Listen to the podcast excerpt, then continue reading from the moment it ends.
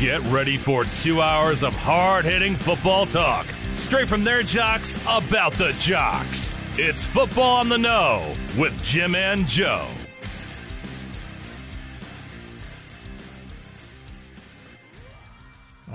Right, what's going on, everybody? Welcome to another episode of Football on the Know. I'm Jim McPhee. Alongside of me is Mr. Joe DeCapita. What's going on, Autos? Welcome back for another edition of Football on the No Show. We are locked and loaded, ready to go, talk some more football with you. And we are also going to be bring, bringing up the topics of Odell Beckham Jr., where he possibly could be going, what decision could he make, and what would be the smart decision for Odell Beckham Jr. going forward, as well as what a crazy past Sunday we've had. A lot of upsets a lot of a lot of craziness with referees making terrible calls and what have you. We already know the deal there, but also we want to thank you, welcome you. If you're new to the show, make sure you go to head over to YouTube or Facebook. Football on the No Show. You can search us up on. Hit the subscribe button. Really support. It helps us out. Support the channel and hit the notification bell to let you guys know when we go live. Uh, we can also follow us on Twitter at FB underscore no. Um, really appreciate you guys jumping in here. Uh, we already got first guy right in the front door right here. Just came in. Yeah, that's right. We got Max Bo- Mac Boyd here. Max Boyd's in the house with us. He says Patriots all the way, baby. Yeah, Yeah, he's all excited. A nice win here. All excited. Patriots fans excited. Getting back to their winning ways, you know, and they love Mac Jones out there. Uh, I'm super excited. And you know why, too? Because I've been going to reppsports.com and get my Raze Energy. You know, Joe, we got the promo code right now, Raze Them Up, R A Z E M U P. That's right. You put in that promo code right now. You guys can get a discount here on your Raze next order here. All you got to do is pay shipping there for that. So make sure you go to reppsports.com for that and get yourself some Raze. We got the new flavor, too, coming. Is the berries and cream, I think. You Berries know? and Oh, cream. man, that berries sounds- and cream. Sounds amazing. I love berries and cream. Absolutely, yeah. So yeah, a crazy weekend. A lot of upsets, Joe. We want to talk For about sure. upsets and how the um the NFL has tried to get parity here and there and everywhere. It is Mm-hmm. No, not shown as much as it was this past weekend and this past season. This season has been off the wall. Just when you think you got a team dialed in and, and they're going to be a winner, a contender, Mm-hmm. all of a sudden they have a is lay an egg of a of a, of a team of a game. And uh, last week, the Buffalo Bills. What the heck happened with them and and, and the uh, the the Jacksonville Jaguars? I mean, was it just like the right type of setup here? It seemed like to me that they were just kind of. Uh, lethargic like again i think they were going to roll through this team kind of Right. not really prepared Yeah. enough and they were kind of just like all right let's just go and kind of go through the motions That's exactly what it and was. And then it kind of seemed like when the game started to just seem like, oh wait a minute, the time's ticking. It's like we gotta get going, and then they couldn't Mm-hmm. get it started here. Yeah, that's exactly what it came down to. Is they were just overlooking that team, and they were hey, and they got surprised. They got punched in the face. That's what it is. They just got punched in the face. They thought they had a clean, uh, an easy win, a clean. You know, they, they were just going to walk in there and walk out with a W, and, and it just did not happen. Uh, so the Bills, this is going to be their wake up week. You know what I mean? I fully expect them to come back strong this week and uh, try to dominate. You know the uh, you know the, in week ten. Absolutely. I mean, again, and the problem is you te- with the Bills, it could be maybe this is an eye opener for them. Is they really got to get that running game going. You know, if you cannot ge- be balanced and and you can't have uh, Josh Allen being your your main runner and, and have all the yards for them and, and have it all the pressure go on him to perform, uh, that ends up being very one dimensional and it becomes a problem. Uh, because also when you see he got pressured, he started to make some of those bonehead mistakes that some of these younger quarterbacks do. When you feel like the the game's on them and they feel like they have to do everything to make things happen. You're starting to see it with Patrick Mahomes. Uh, have you seen it with with um, uh, uh, you know the quarterback for the uh, the the Carson Wentz for the Colts? He's done it time and time again for the Eagles, where it feels like oh man, there's nothing really around me. Things aren't going right. I got to do something here, and they and the not taking the sack always bothers me. You see that with a lot of quarterbacks of the year. We saw it with um, it was uh, Matthew Stafford even too. The old spinner Rooney interception, you know, right there for a pick six. Like what the hell was that? You know, what I'm saying you're going down, and even they said too. I think they asked the one uh, the, the referee that they had there uh, with them on the team, like even if he went down there, it wouldn't have been a a uh, safety because of where the ball ended up being placed Right. before the line. It still wouldn't have been a safety, but he doesn't know that at the moment. He's getting No. rushed. He knows No. he's standing in You're the right. paint. He's Right. like, I gotta get rid of this, or Yeah. I can't take the sack. But he happens to get whipped around and just throws it directly at a defender. And and it got off to a real bad start here for the Rams too, as well, going down to the Tennessee Titans, who were that defense and that defensive line really getting a pass rush going and looking like a different animal too, as well. Yeah, I mean, and it and that's the thing too is like the the Rams they they were in the same boat as the Bills. I, I feel like they were kind of overlooking the Titans, and and it showed. Uh, they, they made mistakes and mistakes that they don't normally make. Stafford, like you mentioned, like him being you know wild with the football and, and not being smart with it. Uh, if you're going to get whipped around and you just want to get rid of the ball, just whip it right out of bounds.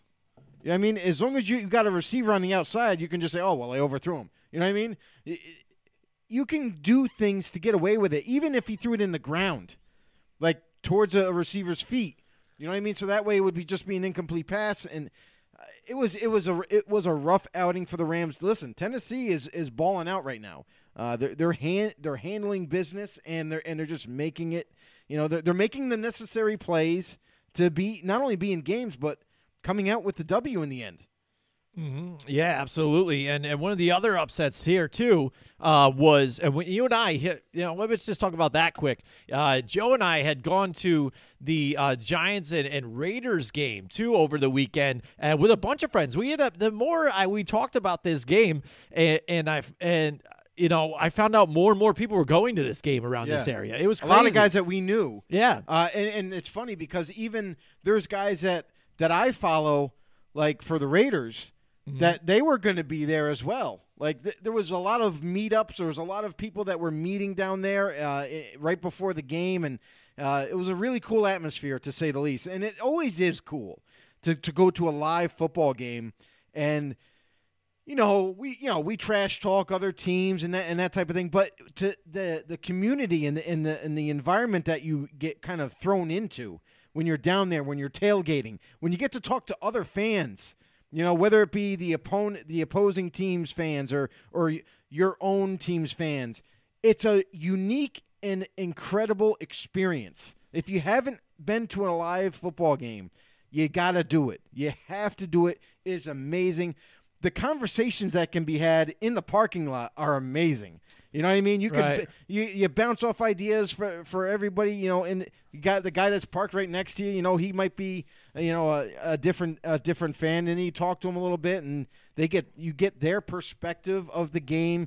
You get perspectives from other people that that, that you know they may or may not like your team, but it's a unique experience in in terms uh, in terms of what what happens in tailgating. You know what I mean? People mm-hmm. are sharing food. We're taking pictures together. We're having great conversations. You know, I mean, football wise, and it doesn't even have to be about the game. It could be about like Odell Beckham right now. Mm-hmm. You know what I mean? Mm-hmm. It could be about anything, and it, and it's awesome. It's just an awesome experience. I really hope everybody is able to take advantage of that. I know not everybody can, but if you can, please do so. It is awesome. It's such yeah, a great. and it seems like to me, it's even between Raiders fans and Giants fans. It seems like there's almost a mutual respect or just kind of uh, friendship. It yeah. seems like because there was a lot of uh, fans there that showed up in the same car that had half Giants of them were Giants fans, fans yeah. half of them were Raiders fans. Yeah. There was a husband that liked the Raiders and a wife that liked the Giants, or vice versa. It was crazy, dude, but it was a great time.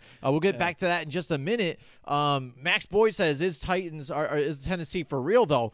and I that's going to be the that's, that's the question that's, I think for a lot of these teams. And you're not going to get the answer right away because now we're, we're what we're witnessing right now with the Titans is that they're going through a transition without Derrick Henry being their bell cow. So let's see what kind of an offense they can develop without him in the lineup. You know, mm-hmm. is it going to now what looks like or what it should be is them transform into a balanced offense and not so much run heavy anymore. You know, you have big time weapons in Julio Jones and AJ Brown that you can utilize more to open up that run to open up uh, running lanes for your running backs that that are that are getting the ball. So I, I think that it's going. It should look like they're they're going to be more balanced going forward until Henry's able to come back. However, they got to still win games. They still got to, you know, without Derrick Henry, they're going to have to find ways to win. And so far, listen, they beat a big opponent in the Rams. Uh, let's see if they can continue that success going forward into Week 10. Mm-hmm. Yeah, yeah, absolutely. And um, it that's the thing. When you when you're losing and, and missing out on some of your main players, that's part of your uh you know main uh drive it and what your identity is. Mm-hmm. That's what when co- coming into this game against the Rams, I thought the Rams have got this. Then I mean, I mean, Right. yes, McNichols, you know, could, could do all right, but then you know how much of a big of an impact was Adrian Peterson going to have in this team? And really, it didn't matter about any of that because No. the defense really stepped up and made it such a game for them and and helped put this game away early. You know, basically the the Rams weren't able to come back because uh, I'm watching it here with my wife too as well, and, and she knows enough to see what's going on, and she's watching the turnovers after turnovers, and she goes, "So let me get this straight. He just threw two interceptions. They turned into touchdowns." And now what happens again? They get the ball back again. He has to go back out there again, and I'm like, Right, yes, right. he does. And again, they're trying to get the ball pinned back against their end zone again too, and just come out of there. Uh, but you knew it, it- he was the feathers were ruffled early, and they couldn't get out of it. Um, but being at that game, we got to see the scoreboards lighten up and hear the around what was going Oh, around God. around the league. Yeah. And all What? the fans were rejoicing when we got to see about the the Denver Broncos dismantling the Dallas Cowboys. How about them Cowboys? Yeah, absolutely. Them Dak boys. Prescott's back. Watch out. And maybe they should have just started Cooper Rush. I, I mean, here's a, and there was an interesting Uh, stat that, that that popped up in the in the stadium is that apparently the Broncos are have have won every matchup against the Cowboys for so many years. Like, Mm-hmm. i- and I was like, really? I'm like, wait a second, how far back does this go? Because it's like you got a you got a Cowboys team that is like so so far early on was on the rise and they were like commanding this division and you thought I mean we both thought coming into this week we're like there's no way Denver can beat this team. There's just no way. They got too many weapons on offense. They're getting Dak Prescott back. You know what I mean? And then the defense for the Cowboys has been playing better uh, to a point. So I thought this was going to be like a one-sided game, and Cowboys were going to run away with it. But man, it was the complete opposite for the Denver Broncos to show up in Dallas and just dismantle them uh, in their own house. Mm, yeah, yeah. I mean, it was crazy, and to see that even they were getting shut out for the longest time, and and, and just couldn't put up any points. It, it was uh, pretty rough for them, and and I know Cowboys fans had to been losing their minds. Uh, but think? it was big It was for a- us for the division because again, we end up pulling out the win here at home, and. Um, uh, helping make bridge the gap a little bit between this, uh, you know, in that, that division. Yeah. Well, here's the thing: is the Cowboys fans we were drinking a lot. There's no doubt about it. They were drinking their sorrows away. Like, how did we let this game slip away from us? And not to mention, uh, while we are at the game, when we're, when we're watching the game, the other cool part of seeing a live game is you get to witness the plays develop. You know, offensively, defensively, where guys are are, are, are lining up. I mean, there's a lot of cool aspects of seeing a live game. You're not tunnel visioned with the camera watching whatever it's showing you. Uh, so that's the other cool thing. But uh, we have none other than one of our know-it-all originals, our OG, Mike Tackett. Welcome to the show, Mike Tackett. Mike Tackett's Much house. appreciated, bro. says, Happy Wednesday, boys. Uh, what a week uh, to be. Wait, I gotta look at this one over here. What a week to That's be a football, Football fan. There you go. Unless you're, you're a Raiders, Raiders fan. fan. Sorry, Joe. Sorry, oh, Joe. that's that's rough. Well, It's kick in fine. the pants again. It's there. fine. That's We're gonna up. be okay. Yeah. We're still winning. We're still winning record. We're still Yeah. in the hunt for the division. I'm not worried about it. You know what I am worried about though, and something that kind of really popped out to me in Mm-hmm. that Giants game is that without Ruggs, without a a, a a weapon that can threaten that deep play ability, Mm-hmm. The Raiders' off, on, offense was limited. You know what I Mm-hmm. mean? In the passing game, like yeah, okay, we have Darren Waller. Okay, yeah, that's great, but if Darren Waller's taken out of the equation, like they're du- if you double team Waller and try to limit his catches and everything, the rest of the the rest of your guys, besides Hunter Renfrow, Hunter Renfrow had a great game. Yeah. Hunter Renfrow And was getting open. That was the game plan. And- you know, and- and I told to your dad before that. but Mm-hmm. the thing is, is you need to have that threat. Mm-hmm. If Ruggs is there, or if a weapon is there that can threaten that deep ball, it's it's a completely different ran offense. Then defenses can't account. They got to account for everybody then. Mm-hmm. Uh, so that that kind of limited the, the the Raiders offense, and that's why you saw them kind of go out and they get uh, a 34 year old receiver in DeSean Jackson, who is known for his speed and known for attacking downfield. How that is going to pan out for them, we'll have to wait and see. Uh, but none other. Uh, Mike Tackett jumps in. uh, says worst week of the season for me, going six and eight. Wow, making me eighty-seven and forty-nine on the year. Oh man, that's cold. That's cold. that's cold. Here's my week ten picks: Ravens, Cowboys, Titans, Colts, Browns, Bills, Steelers, Bucks, Cardinals, Chargers, Broncos, Seahawks, Chiefs, Rams. There you go. Well, so we'll look at them when we go to do our picks later on. But yeah, that game again, it was intense, and uh, and uh, after the fact, looking at it because it, it, that's a cool thing about being there and watching the game. Uh, it the the movements and, and the action, it's silent. Yeah. And then you got the fans cheering though still, but Yeah, when cool. the play is It's cool. actually happening, Yeah. you don't have the announcers, you don't have the quick inside views and stuff like that. Which I don't need. Um, don't no, need you don't. I mean, it, it was cool. Uh, but then to watch it afterwards now, see what happened, how the announcers reacted to things, how these things happen, and um, uh, to to say when I was there, I thought it was a great game and just how it was back and forth. But then when you're a fan or say you're watching it all together, maybe from their aspect, watching on TV, they're like. Man, this game was maybe kind of bad just because of the, the amount of turnovers that was happening and mistakes. Daniel Jones still only had the one touchdown pass to to um, Evan Engram in the beginning, and then had maybe hundred yards altogether all the whole day or something like that. Only 110. completed a couple of uh, 110. Yeah, a couple of passes. So really, all they did was kept uh, feeding Devontae Booker here there and kept running. It was it was just uh, crazy how much they just ran the ball. It was frustrating at times when you're a fan watching it. Uh, it was just a tale of kind of two halves between the two teams, and I think just turnovers ended up being the main factor in this whole game. And uh, Xavier McKinney making big plays when it mattered. Yeah, I mean, and and to be fair, like this is Carr's worst game by far. Like I've never seen him throw. And how much of this? And this is kind of something that I was talking to with with a fan outside of our show. Um, he was like, I really think he was saying that he goes, I really think that there was this emotional roller coaster that Derek Carr has gone through with Ruggs recently. Now, uh, now going to be facing jail time because of that tragedy that occurred. Um, it affected Carr more than anybody else on the team, and and, and he expected, or he at least thought that because of the emotional roller coaster he's gone through, and because of how much he was close to Ruggs, that it kind of scarred him in a, in a sense. And leading up to, and I'm not trying to make excuses, but it's a lot to deal with. Like when it, when you have a best friend or a friend that you're really close with, and, and now they're going through a tragedy, and he's not there anymore. You know what I mean? It's like there's an absence. So uh, it definitely affected him, you know, and I feel like it affected his play.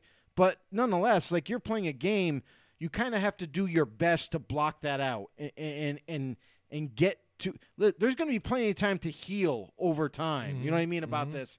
And I'm not trying to be, you know, cold about this, but it, it, it's like it's an it's a game right now that you need. This is the time when you can block that out and try to focus on football and, and try to be the best that you can be. Uh, and I think he kind of allowed it to, to bother him a little bit too much into this game. Uh, he made a lot of uncharacteristic throws, a lot of poor decisions that were made. And, and and a lot of times it, it looked like he was just trying to lob the ball too much instead of just getting it to his receiver mm-hmm, mm-hmm. And, and, and getting the ball there with, with some power. Yeah, because even altogether, he didn't really receive a lot of pressure from the Giants. They weren't really pressuring. He had a lot of time in the pocket. And and early on in that game, they did a lot of running. I mean, uh, Josh Jacobs was wherever go wherever he wanted to. I mean, it, it looked like it was really rough for us at first. I'm like, watch this. I'm like, oh man, this is gonna be pretty tough. Yeah, here." that cri- the Uh, critical the critical uh, parts were like the Raiders. They were moving the ball up and down the field as soon as red zone happened. Mm-hmm. Yeah. it Yeah, seemed like it it, seemed like- like, they were they weren't calling Yeah. Mm-hmm. the right plays. They weren't being aggressive anymore, and they got a little conservative again. Uh, this is a, a stigma that Gruden had, and, and now. This is the first week that I've seen it where it was a problem, Mm-hmm. you know, and hopefully they get it corrected with Greg Olson and his play calling. Maybe they become more aggressive this week, uh, facing the Chiefs. And it was like one of those back and forth battles. And the real kicker, the real turning point of the game for me was that pick six. yeah, That was absolutely the, the turning point of the game. Mm-hmm. Uh, and and a lot of people, were, a lot of Raider fans anyway, they're going to say, "Oh well, the last drive we had, we were going right down the field, Yeah. and then Kolton And Miller then, gives yeah, up the Kolton- sack." Yeah, And and, then everybody like, and everybody there. kind of, and, and and the funny thing is, Josh Jacobs had an opportunity to just Yeah, jump on it, Jump in. Yeah, just jump on it. He Yeah. tried to pick it up. yeah. No, just Yeah. jump on it. Give your offense another chance. But anyway, um, And and I, I think it's hilarious how how Raider fans they get when they now now they're blaming they're blaming Carr for a terrible game. They're blaming Kolton Miller for giving up that sack.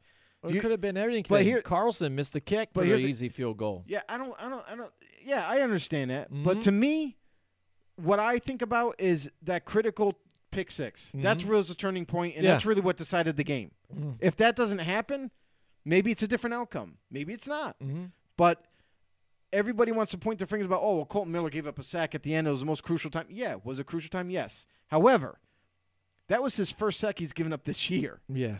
I mean, come on, guys. Yeah, It I mean, and that's the but- thing. The line has been tight the whole game. That's what I mean. They barely got any pressure, only when those key moments when it mattered. Yeah. And not only that pick six there by McKinney, but I think the second one was bigger than anything because again, the the Raiders were driving, they were moving the ball, Mm-hmm. and they were in uh the the not exactly the red zone, but scoring position. They were in the middle of the field. They were field. at that getting time. there, you know. They were getting there, but then again, that read by McKinney and coming up with that pick again saved and stopped that drive from happening, and that was big. uh, Big moments like that that ended up uh, solidifying that win for him. Uh, Mike Tackett says, "Did you guys bring an earpiece to listen to the call on the local radio channel? Nothing beats watching the game as it's played, but for some, they need to hear that." Uh, the call too. Uh, no, I don't bring any earpieces or anything like No, that. I, I like to experience it for the way it is. I, I have plenty of voices in my head tell telling me about the the game, so I don't need to, to listen to a radio yeah, channel. Yeah, I mean, you have ourselves. We sit there and watch it, and we're looking at the different positions, and, and again, we're trying to even read Listen, whether they're doing zone or not. At here's for a- me, I'm watching it all a- go down, and we're like, yeah, watch Yeah. this play. I bet you it's going here or something. So here's the That's funny thing is while while while we're watching the game. By the way, hold on real quick. Yeah. Joe and I didn't even sit, sit near each other. So, by the way, check this out. No, we couldn't. We couldn't. No, we there. couldn't. But anyway, uh, while while we're watching the game, I'm picking out plays. I'm calling them before they happen. Mm-hmm. Yeah. And I'm like, okay, well, this guy's coming in. He's reported eligible. This is a run right up the middle again. Um, if I'm if I'm the D coordinator, I'm bringing everybody up to the line and I'm stu- stuffing the run. And, it's like, oh, there it goes. Oh, there's a 10 yard gain. Oh, told you. I, mean, mm-hmm. it's like there was plays that were being made. I'm like, oh, well, this is going to be a pass. Obviously, Kenny Golladay's our number one. It's probably going to go to him. And, sure enough, it did in a post pattern. It's like, dude, these are so predictable. How am I getting these plays mm-hmm. before they happen? And, and and and it's not like it was almost like repetitious in a way. Giants were running the ball up the middle an Oh yeah, awful lot. awful lot. Like that's An all you had to do is lot. stop the middle. They wouldn't go outside. and I all. didn't see any. I didn't see any real adjustments being made to try to stop it. Yeah. Uh, so I mean, Yeah. I don't know. I guess we Uh, got to be Joe- done talking yeah, about this uh, game. Joe, how about one, one more phrase? Uh, Seventy-nine is eligible.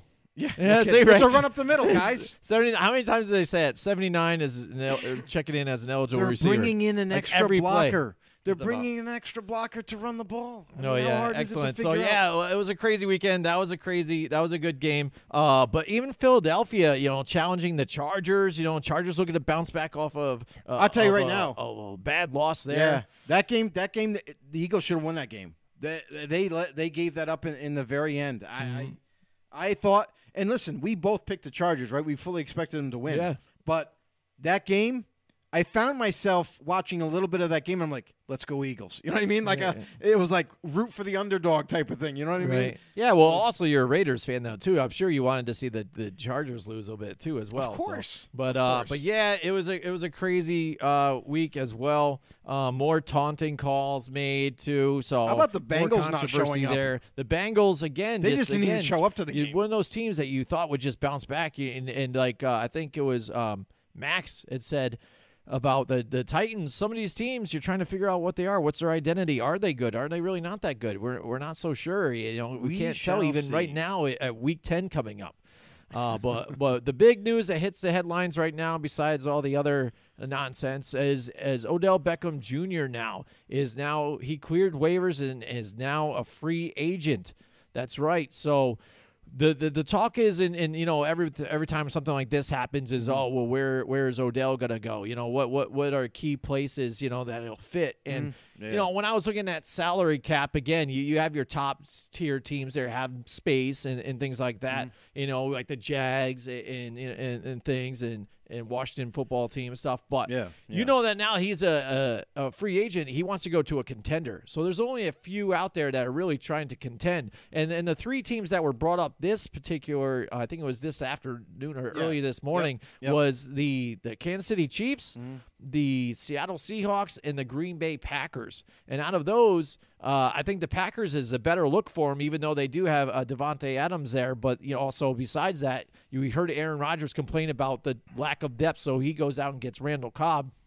Tonyan, the tight end, is injured, you know, for the rest Done of the for the year. year. So, I mean, that was a big target for him as well. So, imagine Odell Beckham Jr. on this team to go with that uh, Matt LaFleur offense. It just looks really nice, and they could get him on the cheap because right now, I'm sure they offered him the veteran minimum right now, and that's where you kind of got to start off with Odell, knowing that he's kind of lost in it, uh, to uh, like the locker room, I guess, like in, in it, with teams hasn't been looked very good in the media standards or, or out there, and hasn't been able to, to produce because he's been injured.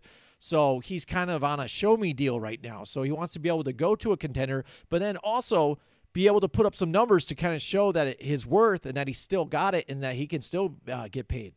And that's that's the bottom line. He wants to get paid next year. So in order to do that, he's got to pad his stats. He's got to be the number one option, the go-to guy. He, he's just got to be such an important piece to whatever offense he lands on that it's going to help him for his future. And this is where Odell, like they were mentioning Seattle Seahawks, I get it. Listen, they got 13 million in cap space.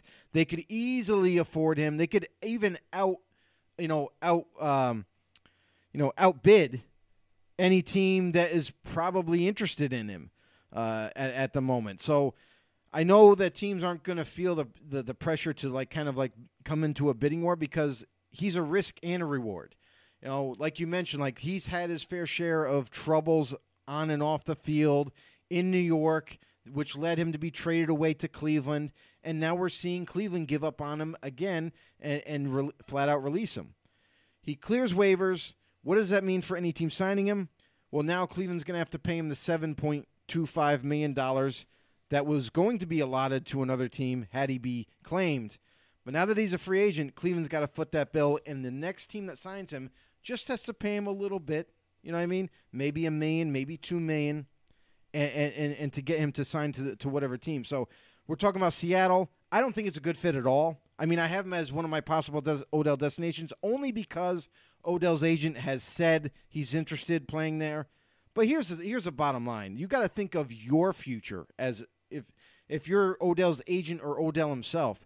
Yeah, it's the flashy team to go to because Russell Wilson's your quarterback at that point. But you got to contend with DK Metcalf and Tyler Lockett to get to get targets. Mm-hmm. I'm sorry, you're the you're the second or third option, you know, mm-hmm. in that in that offense, and it's an offense that doesn't throw a lot, so you mm-hmm. have less opportunities.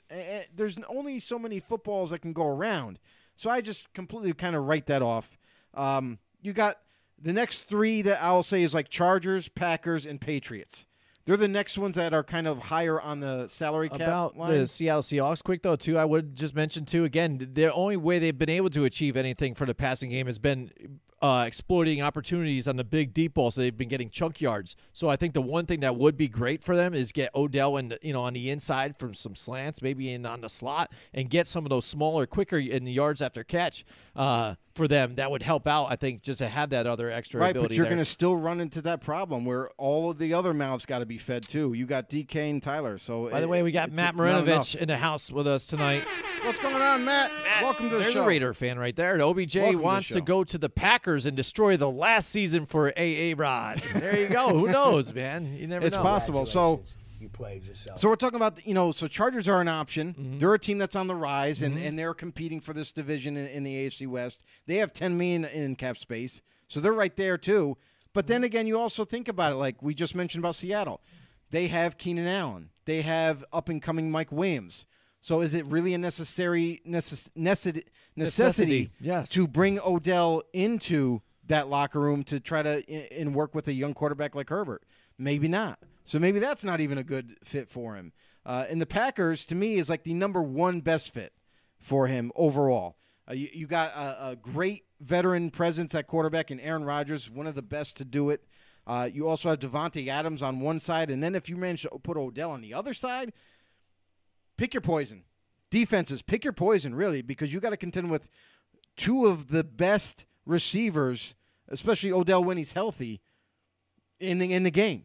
You got to contend with both of them now. So that splits the field. That's going to open up everything: the passing game, the running game with Aaron Jones and AJ Dillon. The the possibilities are endless if he goes to Green Bay. Uh, and to me, that's the the number one spot for Odell. It's the only. It's the one that makes the most sense. After that, people have mentioned the Patriots, and and this is kind of where I'm like, eh. Listen, everyone's going to spin it a certain way with the Patriots and be like, oh well, they've had you know problem type of of players in there before, but not to Odell's uh, stature. Uh, you know, people will say, oh well, they've had Randy Moss, they've had Josh Gordon those are a little bit different. They're not. Randy Moss was later in in his years. He was a little bit more mature than when he got to the Patriots, so he kind of fell in line. Josh Gordon was a, just a, a flat out pothead who just couldn't stop smoking, mm-hmm. and he kept getting suspended all the time. So he really wasn't a problem like uh, off the field type of deal. So Odell brings that big time ego. It's got to be me. You know what I mean? He's trying to pad his stats. You got a rookie quarterback in Mac Jones it might not be the smartest idea to bring him in because he's even influenced Baker Mayfield, mm-hmm. and it, and it's mm-hmm. kind and kind of has ruined.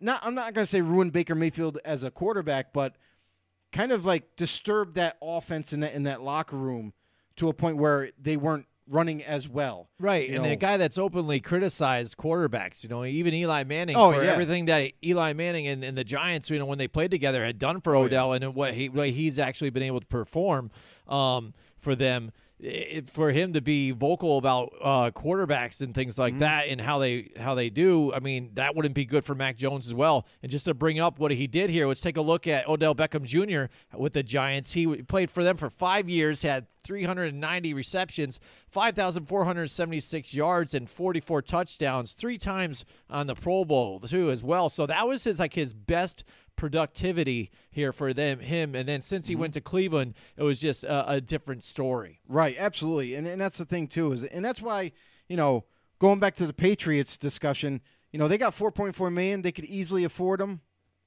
but we just don't think that's a good fit. Now there's a few other teams that are kind of in that interest bubble if you will. I consider them dark horse teams teams that are kind of out of that limelight as of right now but could easily sign him that those are teams including the Chiefs. We've heard them kind of being thrown around. We've also heard the Saints being thrown in there, which neither one I th- I feel is a good fit because okay, you go to the Chiefs, you you got Tyreek Hill to contend with, you got Travis Kelce. Those are the two clear favorites. And now you add Odell. That doesn't mean he can't be you know get a slice of the pie, but he's mm-hmm. not going to get the whole pie. Mm-hmm. And that's really what he's going to be geared for. Uh, the Bills, but no one's real quick on the Chiefs. Quick, I just want to yeah. bring up the fact again, and you hear that Chiefs are interested. Uh, I hate it when teams kind of do this, and it seems like the Chiefs have been doing it a lot lately. They they have problems, can't get the offense going. Mm-hmm. So it seems like whatever quick free agent is out there, this will help fix the problem. The problem is within the offensive line they're getting pressured, and then they can't run the ball right now. It seems like they're going all pass and trying to get Patrick Mahomes to do everything. I think adding Odell Beckham Jr. just makes no sense. I'll go one more with that. Uh, the Chiefs, their problem is they don't run the ball. It's that simple.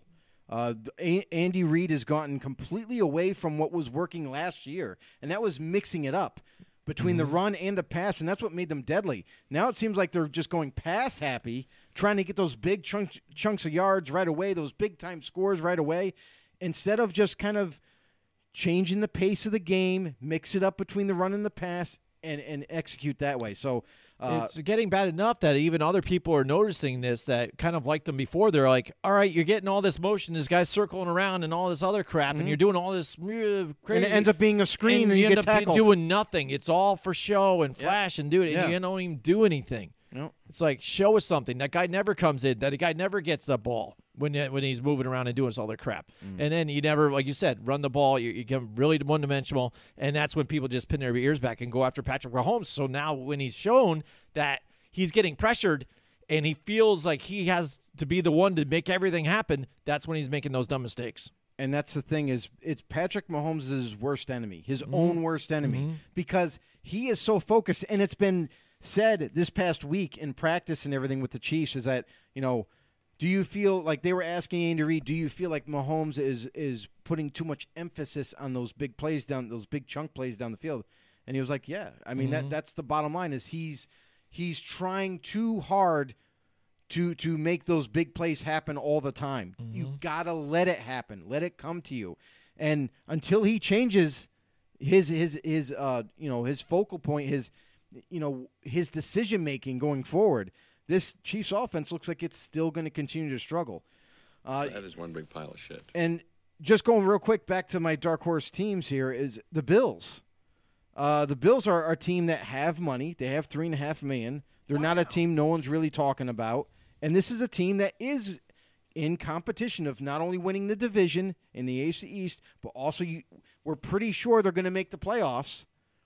And you team him with Stefon Diggs, and I know Gabe Davis is kind of the, like the starter opposite him, but let's be honest. You bring Odell to that team, now you got Diggs and Odell. You got Cole Beasley. But again, this is also kind of I'm just trying to think outside the box a little bit here than some of the other reporters out there. But it's not a it's not a it's not something that can't happen. You know, it, it seems like everyone's locked in on three teams. You know what I mean right now, and I think you got to broaden it out a little bit more because there's got to be more interest in than just those three teams. Um, what's to say the Bills can't be involved? You know what I mean? It's possible, uh, but then again, then you, like what I was saying before about Seattle and the Chargers. Well, they already got Diggs as their number one guy technically, and they got Cole Beasley who they like, so maybe they might not go after him. Uh, the Rams, they're I mean they've kind of been thrown in just late into that interest bubble there. Uh, they got 3.1 million. They could easily do it, but they just got rid of DeSean Jackson. And you look at that receiving corps: Robert Woods, Cooper Kupp. You know, Van Jefferson is now starting to come on. Why would you really bring in an Odell who's not going to get all those targets that he is uh, seeking? And then you got the Colts, which I feel like are the farthest from the bunch. Uh, but again, they're a team that needs receiver. Yeah. Uh, and they could swing it. They got 2.4 million. They could swing it and and get him in there, and he would be the number one guy, along with Michael Pittman junior Maybe he can learn some little tricks of the trade, but un, under Odell, and and maybe they can kind of get back into this division race uh, that way a little faster. And then to me, the number two team that I feel is second behind the Packers that would be the best fit. That's it's just the best fit. Not not saying that Odell has interest or the the interest is mutual, but the Raiders. Uh, you got Derek Carr, quarterback. Who else is the number one there? There we don't. The Raiders don't have a number one anymore. Now that Ruggs is gone, they don't have that explosive playmaker. So he could come to Vegas. He Carr will definitely use him like crazy, and you got a team. You got a team that's more balanced now. So they're gonna throw the ball. He's gonna get his his stats that way and everything.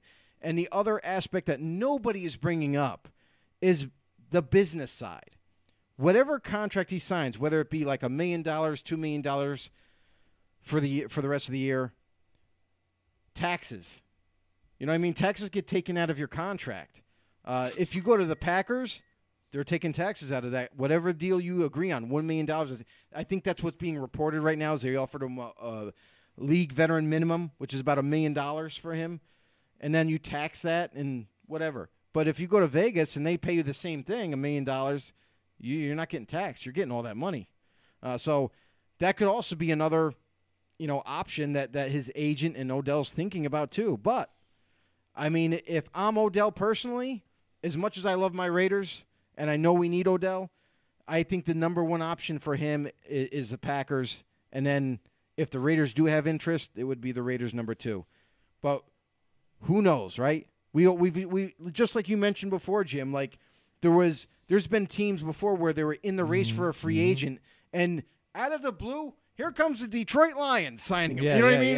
yeah. Oh, so- we, we remember having the uh, debate when when uh, Tom Brady was a, a free agent, and, then we were hearing like, Right. oh, he would fit nicely here. This would go there, and we're hearing this, and then all of a sudden, out of nowhere, again, it seemed like the, the Tampa Bay Buccaneers, and then there it is, it happens. It's like, whoa. What happened there? You know, and you hear about it a lot, and that's why I had uh, brought it up to somebody else because uh, uh, I had said yeah, maybe the Chargers because again I look at the money that they have, I look at how deadly that offense could be if they add them, you know, and so it'd be nice for them. Um, but then I I was saying again, but you're going to see one of those teams that always is like uh, trying to better their offense, even though you think they're pretty decent here. That's going to jump in. Um, you know, Sean Payton with, with, with the Saints, he's you know a mastermind. He would love a guy like that and have Odell there. He, he's had guys with with big big egos over there in, in New Orleans and be able to to make it work for them. But again the, the the deciding factor here is really because of uh, Odell Beckham Jr. And let's take a look back quick at what he did. Even we looked at the Giants here, and this is where he's been with the the Browns here for three years. He had on 114 receptions, only uh, 1586 yards and seven touchdowns. So his his games played has been very low and then also yeah, production. He had one 1,000 yard season with the with the with the Browns, and mm-hmm. then nothing remotely close since. And so that's why people are offering offering such a little amount. That's why a lot of these other teams are in the conversation still. Because right. right. normally, if he was just all of a sudden he became a free agent, mm-hmm. he was still that thousand yard receiver. These guys wouldn't even be talking about half these other teams here. They wouldn't be in the in the notion because they didn't have the money to make it work. Uh, but so when, when it's at this low, you know he's got to be on a prove it deal, uh, deal, and then bonuses tacked on for being able to perform certain things, get this, that, this list here. Um, but uh, when it comes down to it, it's his choice, and that's the thing that is, I think, the X factor in this mm-hmm. whole thing. It's not like mm-hmm. trying to make a trade doing right. this. Right. He's going to go what fits best for him. He's a free and agent. when you talk about having quarterbacks like the Colts. Uh, he's he's like I said, he said stuff about Eli Manning. He's definitely going to say stuff about Carson Wentz. He said sure. stuff about you know, uh, you know the Cleveland Browns and them. He's going to have issues with some of these these other guys. You know, Trevor Siemian If it's not you know, uh, uh, you know. Taysom Hill or whoever might even Jameis Winston comes back with the Saints. you know that, what though. I mean? Let's talk about that. Trevor Siemian. I like to call him Seaman. Uh, but here's the thing. He's a third string quarterback. Mm-hmm. Now, I would say Saints would be right up there in the conversation, like top three teams, if Winston was still healthy. You know what I mean? Because then you have a quarterback that could still get him the football. Uh, but now you've got a third string quarterback that you're trying to win games with. And to be honest, that Saints offense is no longer a pass happy offense anymore. They've had to transition from Drew Brees mm-hmm. to go with Winston mm-hmm. to make it more balanced. And now you're going to your third string quarterback, and teams are going to key up on your run game. They're going to key up on Alvin Kamara mm-hmm. if they're mm-hmm. smart and try to shut him down or at least slow him down and make Trevor throw the football. But that's always not a that's always not a, a good idea for success for the Saints. You know I mean? They become one dimensional then.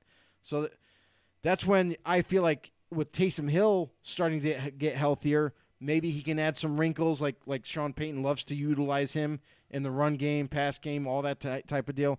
So, but to me, I, I, think the Saints are kind of like on the outside looking in at this point. Mm-hmm. Uh, it, it, logic logic just points to the direction of the Packers. It just makes all the sense in the world. They're they're definitely a, a playoff caliber team.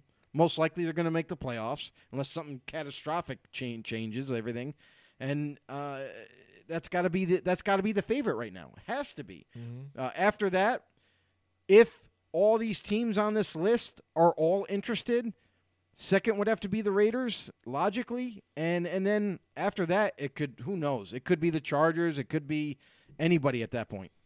Mm-hmm. Mm-hmm. Yeah, I mean, it, it, but at this point, like you said, the best logical again when you bring up Aaron Rodgers and then the Packers and where they are positioned even in that division, which really doesn't look very good, I would say, just because even the, the Lions are who they who they are, they can't even get a win here. Uh, they're in the growing pains of trying to uh, just you know uh, re- restart. Um, the the the Vikings are really um, um, up and down team. You're not really feeling it there. And then the, the Chicago Bears just looming with, with issues here and there and, and trying to get through the bumps and bruises of having a new quarterback as well, too. So I, I, I think it's open right there for them to just take it. Chicago, no, no, not to Chicago. I'm saying for the, for the Packers, just to take the division. Absolutely. Oh, they're gonna get. No. They're, they're, gonna take it. Yeah. No problem. Yeah. There's, there's listen, Chicago. What we're witnessing with them is Nat, Matt Nagy. It's time for him to go. We've we've known this for a Mm-hmm. couple seasons already, and Bears fans might might might just agree with us on this. Is it's time for a change. It's Mm-hmm. time for a coaching change. You've given this guy ample opportunity to be the guy and the and the coach for them, and he's failed every single season. No matter what weapons he has, no matter what quarterback he has, they it just doesn't amount to wins. So um, hopefully this will this will be the last time we see Nagy in a, in a Chicago uh, you know visor. and, uh, and and and and Justin Fields has a bright future ahead of him. We've seen flashes of of the exciting play that he has to offer, and maybe after they kind of retool this offensive line, maybe get a little bit more, better in protection for him and add a different weapon because you know Allen Robinson is going after this year. He's he's not going to be able to be tagged. He, he's going to be looking for a t- another home. Uh, they got a little bit of rebuilding to do, to say the least. Absolutely. So yeah, uh, a lot going on with the NFL, and again, OBJ uh, things going on with him too as well. Uh, this point, I want to take a time to let you guys know that we are sponsored by Colorize out there. That's right, Colorize. You can find them in three locations here in upstate New York: What? Queensbury, Niskayuna, and Clifton Park. That's right, Colorize, the paint professionals. They are Benjamin Moore dealer, but that's not just it. They cover all kinds of uh, uh, PPG and, and other uh, types of paint out there. Whatever you can do, from the professional out there to the do-it-yourselfer, just go down there to Colorize. Talk to my buddy Link out there, and he'll hook you up with any kind of questions you have, whatever, eh, to help you out. They are the paint professionals. That's right. Check them out on mycolorize.com. Yeah, And- colorize the Colorize staff. They're amazing people. And listen, you guys can get custom paints there. Like they they'll they'll hook you up. Uh, so make sure if you ever if you for all your painting needs, Yeah, yeah. check them out. Yeah, absolutely. Uh, so uh, let's take a time and look at the uh, playoff picture here, Joe. I mean, uh, we like to do this here. The analysts also like to do this too. Let's look at say, let's say the uh, the the season ended today. You know, because we're about that halfway We're at the point. halfway at point, just yeah. about you know week ten right now. Right. Um. So let's take a look at now the AFC and the playoff picture. If it, the season ended today, this is what it would be looking like right here. So we've got the uh, Tennessee Titans here at the number one seed with the Ravens, the Chargers, the Bills, the Vikings, or the Vikings, the Raiders, uh, the Steelers, and then the Patriots right there making the playoffs right now. I mean, that is that is pretty amazing stuff here for them. and then peeking on the outside, looking in, there's the Chiefs over there, Joe. They're peeking, they're looking over there. The Uh, Browns. the Browns right there, and the Bengals still in the talks here on that bubble. You know Uh, what- They failed the last couple of weeks here, and they could have been in that other realm in the hunt still. What's crazy about this right now? If if the season ended today, the AFC North, just about every team in the AFC North is in the playoffs. right representing right? Yeah it, it, that's it's it's that close. It, it's crazy because again they're just uh, a tough division. They play each other tough and then um they have their ups and their downs. They get some good wins but then some losses where you're scratching your head you know? Uh, the steelers this past week against chicago they barely came out of that game with a win. Yeah, I know it, right? Uh, it- it- This it the NFL is so unpredictable. I mean, th- if this if this past Sunday doesn't show you that, nothing will. I mean, Bills lost that that, that should have been a shoo-in win. You know, Tennessee beating the Rams. I mean, there's so many different things. Uh, that that ha- that occurred this past week that kind of threw everybody off, and, and especially like for all you bettors out there, all the guys that like to bet on the on the NFL team stuff. Man, I feel bad for you because there was a lot of tickets that were wrong this this past Sunday. Oh yeah, Mike Tackett, like he said, even too. He he had his worst week. He was It was tough. eight and six. Uh, you and I were on the other side of that. We were eight, or he was six and eight. We were eight and six. So we had two more wins than he did. But it, that was one of our worst weeks. Like we've been on a roll, We've you know, this roll, year. yeah. This year doing really well. Uh, but taking a look at the playoff picture, uh, and, and we're looking at the uh, Titans here. Let's take a look at it again one more time. Um, a lot of questions still. Right now, the Titans look the strongest because even that defense is still starting to come around. At least on the front end, you're getting rid of that pass rush. I mean, uh, Simmons, look at that, had three sacks right, in, like in the early part of that game, Yeah, just Jeffrey really Simmons. presser, pressing that offensive line. Uh, the Ravens still standing true, even though a few uh, head scratching losses. They've been one of those teams for me that I think is really building that playoff type of um, strength and that You know that atmosphere because they've been in a lot of tight games, but they found ways to fight through it and get that win. But the problem with the Ravens right now is their defense. Their defense just Yeah. isn't isn't isn't doing anything. I mean, they're, not, they're they're having a hard time stopping opponents from scoring, and it's all it's all. It honestly has been just the Ravens' offense that's been successful. Ravens' defense is struggling big time, and if that continues going forward, they might not be in the hunt very long. I mean, this is a very Like competitive. you said, that North. Was it's a tough. very competitive uh, division, and and who knows? I mean, if they slide at all, I mean, they, they could just they just could be easily knocked out of contention. hmm absolutely. And now that the Cleveland Browns, they're on the bubble on the outside looking in, they still have a, a close enough record they can switch right up Yep. here, and they've showed that they play better without Odell Beckham Jr. there too. So um, maybe they can use that as a, a jump off point too, and really uh, build some camaraderie here and, and move forward. Uh, but the Bills again, they they had that head scratcher here. It seems like um, they were off to an early start and dominating teams. Remember, they were putting up 40 something points on teams and this and that. Uh, Oh, yeah. But as of late, some of these other ones, they've kind of let these other teams that are really uh, not even in their in their you know realm, I guess I would say.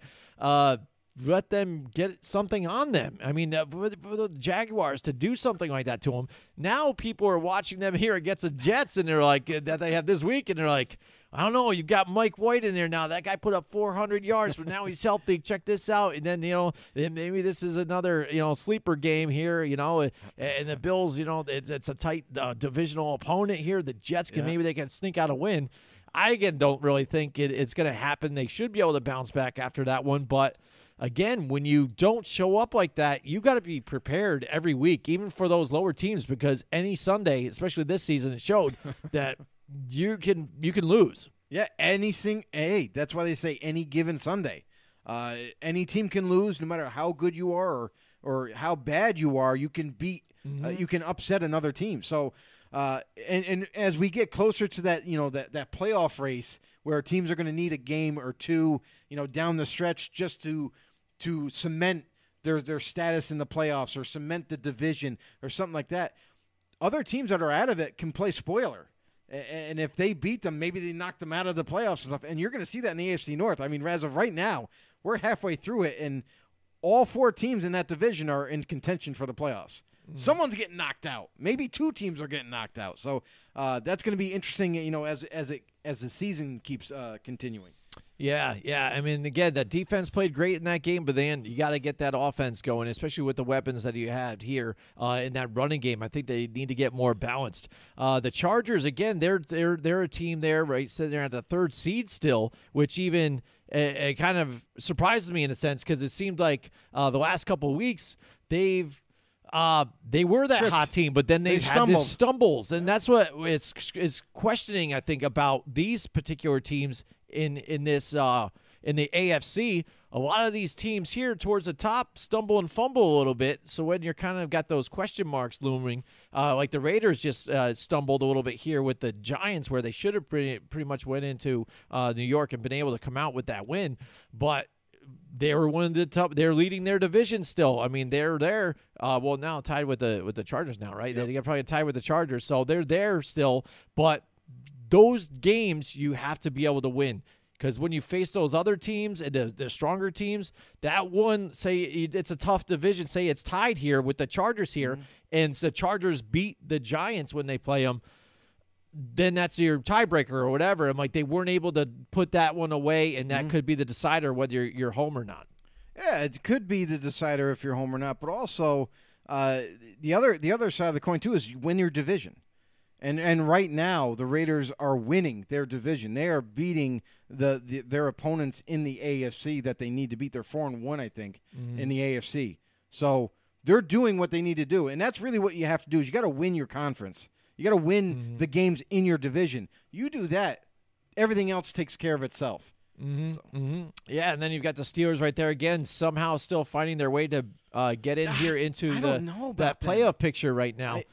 um, I still, you know what? I still like the whole. Um, like I didn't like the pick when they went and got Najee Harris, you know, and I know he's he's playing well and he does what he he Of does. course. It, it's worked, um, but they needed to really fix the offensive line. But I think even as um, the last couple weeks, that line's kind of gotten a little better, but not really as much because still Ben Roethlisberger's still taking some of those bigger hits, and he's not Mm-hmm. able to get out and, and make some of those uh, shrug off some of those uh, sacks. Um, but still being able to get uh, some of these some of these wins here and move forward. But I think eventually, as the season moves on, you're going to see them probably show their cards of who they really are, and, and then take a step down and, and bump out of this uh, out of this playoff picture. And, and it could easily happen because listen, they're not a dominating offense like they used to be. Mm-hmm, Uh, Big Ben used to be, you know, they used to. They, don't get me wrong, They were the used killer to- bees and everything they, when they used had to everybody together. Run the ball a lot, you know what I mean, and that's what set up these big chunk plays that they used to attack down the field. You know, with the likes of Antonio Brown and and, and, Jay, and Juju Smith-Schuster, and, and that's kind of really kind of. That's the last time they were an explosive offense. Now it's going through a little bit of a change. They got Chase Claypool. They still got Juju for one more year, and they're running a lot more than they ever have because Mm-hmm. Right. they're trying to protect Big Ben. Mm-hmm. And he, listen, he's getting beat up. He's getting beat up this season. And if he doesn't retire after this year, the dude might be like, well, retiring in a, in a walking chair.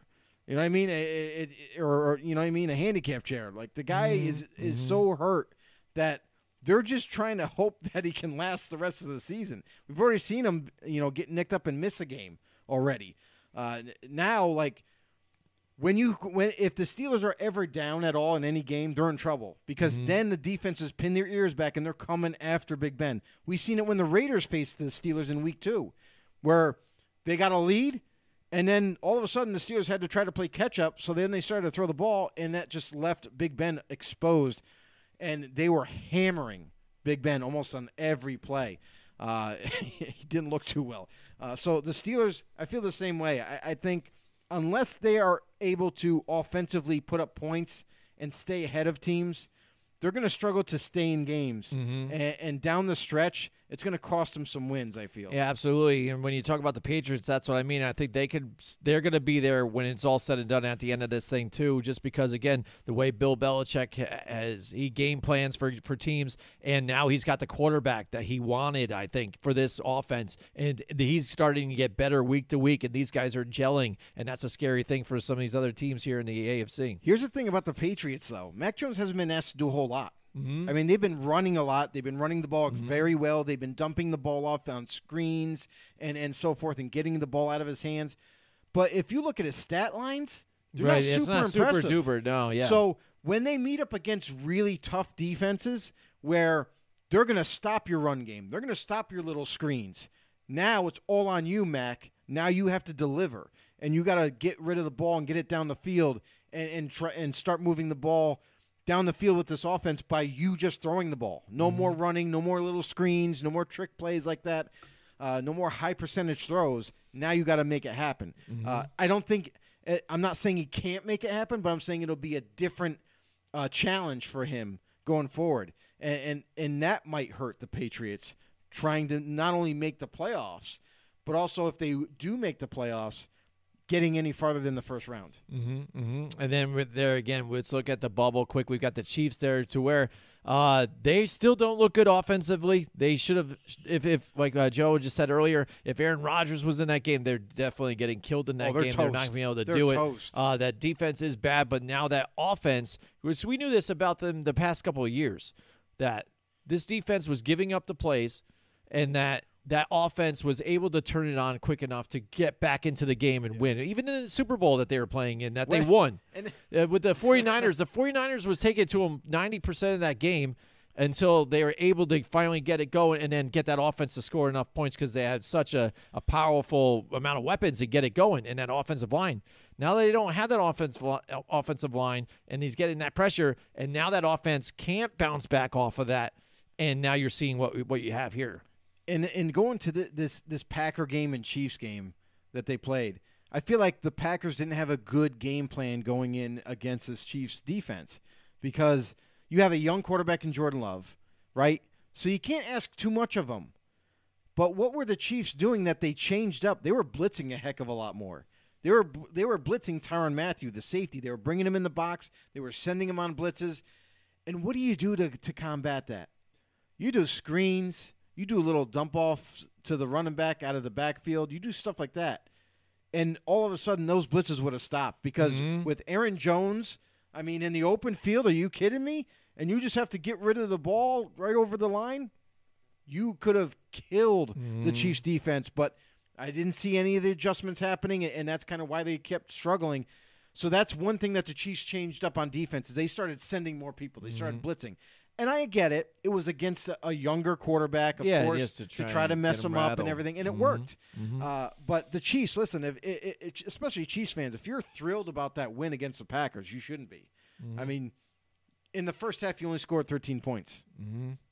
and you had the ball a- a lot. Right. So- yeah. I, I just feel like the Chiefs are still in that you know mid tier type of team right now. They still haven't figured out. Well, I I, I feel like they know what they got to do. They're just not executing like they were last season. Mm-hmm. And un, and until that happens, we're gonna continue to see them struggle. Mm-hmm. Yeah, absolutely. And when it comes down to the Bengals again, uh, they've got the, the the firepower to be able to do it here. Again, I just haven't seen it the last week, couple weeks. I don't know why. Yeah, what's what going happened to to doing that? I mean, Joe Mixon was having his best season I think ever. Uh, you you know, it to looks do. like. Uh, uh, again, Ja'Marr Chase and, and and Joe Burrow were on the same page, and now there's mistakes, interceptions. T. oh, Higgins, goodness. Tyler Boyd, Yeah. like I mean, you got weapons. Utilize them. Mhm. C.J. U- U- Uzomah. And how do you not get amped up for that that, that divisional game right there? Get I know. amped up That's to try and take these guys out. And, Every divisional game is huge. Mhm. and, and and we they just didn't deliver. I don't know what it was with the with Joe Mixon. It's like they went away from running the ball with Joe Mixon, and that's actually what's going to help this offense. Joe Mixon is a great running back. Utilize him. Absolutely. Yeah, Utilize yeah. him. Finally, looks like it's going to happen for him, but who knows? And I think if if I'd say this even now, if the Cincinnati Bengals end up fumbling and stumbling and and you know looked like they did here, but then Mm-hmm. missed the playoffs, I think the hot seat question is back up on Zac Taylor. I don't think so. I really don't. I, I, it, Zac Taylor has only been there a short time, and and now that they have Joe Burrow and they've been working with him the past couple of years. Listen, last season he missed the whole year, so his rookie year was kind of mm-hmm. like a bust because of mm-hmm. injury. This year's his first full year so far. If he can stay healthy the rest of the way, I still think that's going to give Zac Taylor a little bit a little bit longer of a term to to kind of turn this thing around because you're seeing glimpses of what this offense can be. You're seeing glimpses of what this team can be, especially on defense. Seems like they're starting to get a little bit better on defense, offense as well, and and the more chemistry that's built up with this team going into the stretch of the rest of the season. Not to mention next offseason, they're able to add more weapons to the to, the, to this organization. This team could be a big time threat next year. Uh, we thought that they were going. to Listen, they are competitive, but they just haven't been running on all cylinders every single week. And I feel like if you give them another year and see what happens, if they still spit, uh, you know, spit and sputter next year, then you could bring up the whole Zac Taylor conversation about being, you know, on the hot seat. But I, I would give him one more year to prove uh, what he can do. All right. Yeah, so that's the AFC uh, playoff picture right now. If it ended up today, uh, let me tell you about my friends here now at Mohawk Honda. Tell Joe? me about Mohawk. Dude, I love Mohawk Honda. You know, I drive by them every day, just about on my way to work, and uh, they're up there in Scotia Glenville on Freeman's Bridge Road. And now's the time to go trade in your car. Let me tell you, they're going to give you top now. dollar. The Kelly Blue Book offer right now. They will give you money on the spot right there. Write you a check psh, at the top dollar, what you want. But if you don't want the cash there too, you want to say, "Hey, I want to trade No. this in. I just want a newer ride. I love my car here, right. even if it's a pre-owned Honda. Like I love this thing, but I want maybe something else. I want to get into a Ridgeline. I want to get into this and that. A Pilot. You know, they got the pilots down there. Talk to my guys down there. They're going to take care of you. You got Hot Sauce down there. You got the VIP man. You got Cam, uh, Cam McKenna down here who actually watches our show too. He's Instacam out there, so Oh, check yeah? out him. There He's go. there. There Uh, so talk to him and uh, they you go to their their their facility too. By the way, it's top of the line, it's top notch, dude. It's clean. It's got stuff for for the kids to play around. It's got nice you know, bakery, a hot coffee, uh, everything, amenities, everything to do to take care of you there, Joe. And and and the inventory, like I said. So you go there, trade in your car, put you in the ride that you really want, and the one that you deserve for yourself. And that's Mohawk Honda right there. So Freeman's Bridge Road, MohawkHonda.com, where they go out of their way to please you, Joe. That's right. and just It's the number us. one spot just to like- go for inventory. You guys need anything? They're, they got stacked with vehicles. Mm-hmm. Oh, I love it. Yeah, absolutely. And uh, uh, so now let's take a look at the uh, the playoff picture here for the NFC here, Wait, Joe. wait, wait, wait. Before What, we get what, there, What? Oh, I already hit the pick. What? What do you it's okay. It's okay. It's all right. It's all right. We're all right. Uh, but real quick, I just want to say thank you to everybody out there for the support. Thank you Sure. guys. Thank all you know-it-alls out there. And if you aren't a know-it-all just yet, guess what? We got more room. We got plenty of room. If you got any friends, family members that love to talk football, that love football talk shows, make sure you send them our way. You can go and search us up on Facebook or YouTube. Football on the No Show. Hit the subscribe button on YouTube and the notification bell when we go live. You can also follow us on Twitter at FB underscore no. And thank you guys all for the support on podcasts. That's right. iTunes, I, whatever the podcasts, you know, Spotify. yeah, whatever Spotify, whatever Mm-hmm. whatever you follow your pod, your favorite podcasts on, we are there. Make sure you hit the follow button, uh, share. You know, and if you want to be a little bit more interactive with our with our uh, channel, head over to YouTube. Drop some comments below, questions, comments. If you want to do a little bit of a rant, we we we're here also as therapists as, we- as well. That's right. Uh, but I like to rant too. Thank, thanks, uh, thanks for all the support, guys, and and uh, make sure you tune in every week. Absolutely. So let's uh, take a look at the uh, the NFC playoff picture here now. If the season ended today, so in the hunt right now, we've got the the Cardinals who only have one loss right now, Boom! and that's even having uh, their backup We in called it. Bang. Colt McCoy making it happen, right? Oh, we've got uh, Oh! a- another guy in the house. There he is. There he is. Bob Money is in the house Bob. Money. What's up, Bob? Welcome to the Does- show. And I know who he's talking about here. Does Kyle deserve to get fired? What do you think about that, Joe? Uh, me, I'm not a big. He knows. Uh, maybe some other people do, but I'm not a big Shanahan. Kyle Shanahan fan. Yeah. Like I understand what he does, and I can I can see that, but I'm on the whole thing that I think a lot of people paint the narrative that he's this crazy kid genius, blah blah blah blah. And I don't think anybody's bigger than what they really are. You know what I'm saying? So I think he's decent as a coach. I think the players are like him. Yep. And I like what he tries to do here. Um, uh, but I don't think he's, you know, a savant about anything like the best uh, about this and that. That being said, I don't really still even think that he deserves to be fired with what's going on with the um, with the 49ers. No, I I mean I disagree with with him being fired as well. I mean, here's the thing: is like I feel like he's a creative off. He has a creative offense. I feel like mm-hmm. he calls a good game. He has a good game plan every mm-hmm. single week. Mm-hmm. He's a good coach. Players like him. He he seems to know all the X's and O's that he needs. And honestly, he's not. Eh, eh, he's he's one of, he's one of the better decision makers. He he usually doesn't get too enthralled in his own emotions before he makes a a, a decision or, or whatnot. So I feel like he's coaching the team very well. I feel like this team would be in a better position had he had his whole offense healthy all the time. You know, listen, we we already knew this was going to happen with Jimmy G. Injured again this season, missed some time. Now he's back.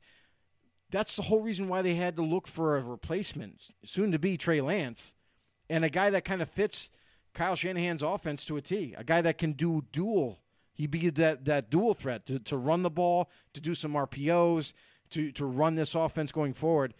That's where you're going to see a big difference. Is next year when Trey Lance takes over this team, like it's definitely his you're going to see this offense transform into a better uh, offense that's going to put a lot more points on the board f- for sure. And that's going to in turn help this defense. We we know this defense and their talent, their defensive talent is way better than what they're showing right now. But they're on the field so often and for so many snaps that they're getting tired down the stretch. They're just on the field way too much. So I do think Kyle Kyle Shanahan deserves to stay. And let's see what he can do with this new quarterback in Trey Lance next year. Uh, and, I, and I feel like this team will be better for it. All right, Bob Money says, yeah, but he's not good at evaluating talent. He wanted Kirk over Mahomes in 2017 draft. Okay, but he's not a scout. He's a head Yeah. coach. And and even if he wanted um even if he wanted Kirk over Mahomes, he's not he's not the GM. So it's a head coach. Listen, head coaches, assistant coaches, they all get in a room before the draft and they all discuss players up and down the, the roster. However, in the in the draft. However, when it comes to draft day, it's the GM and the head coach in, in the in the room.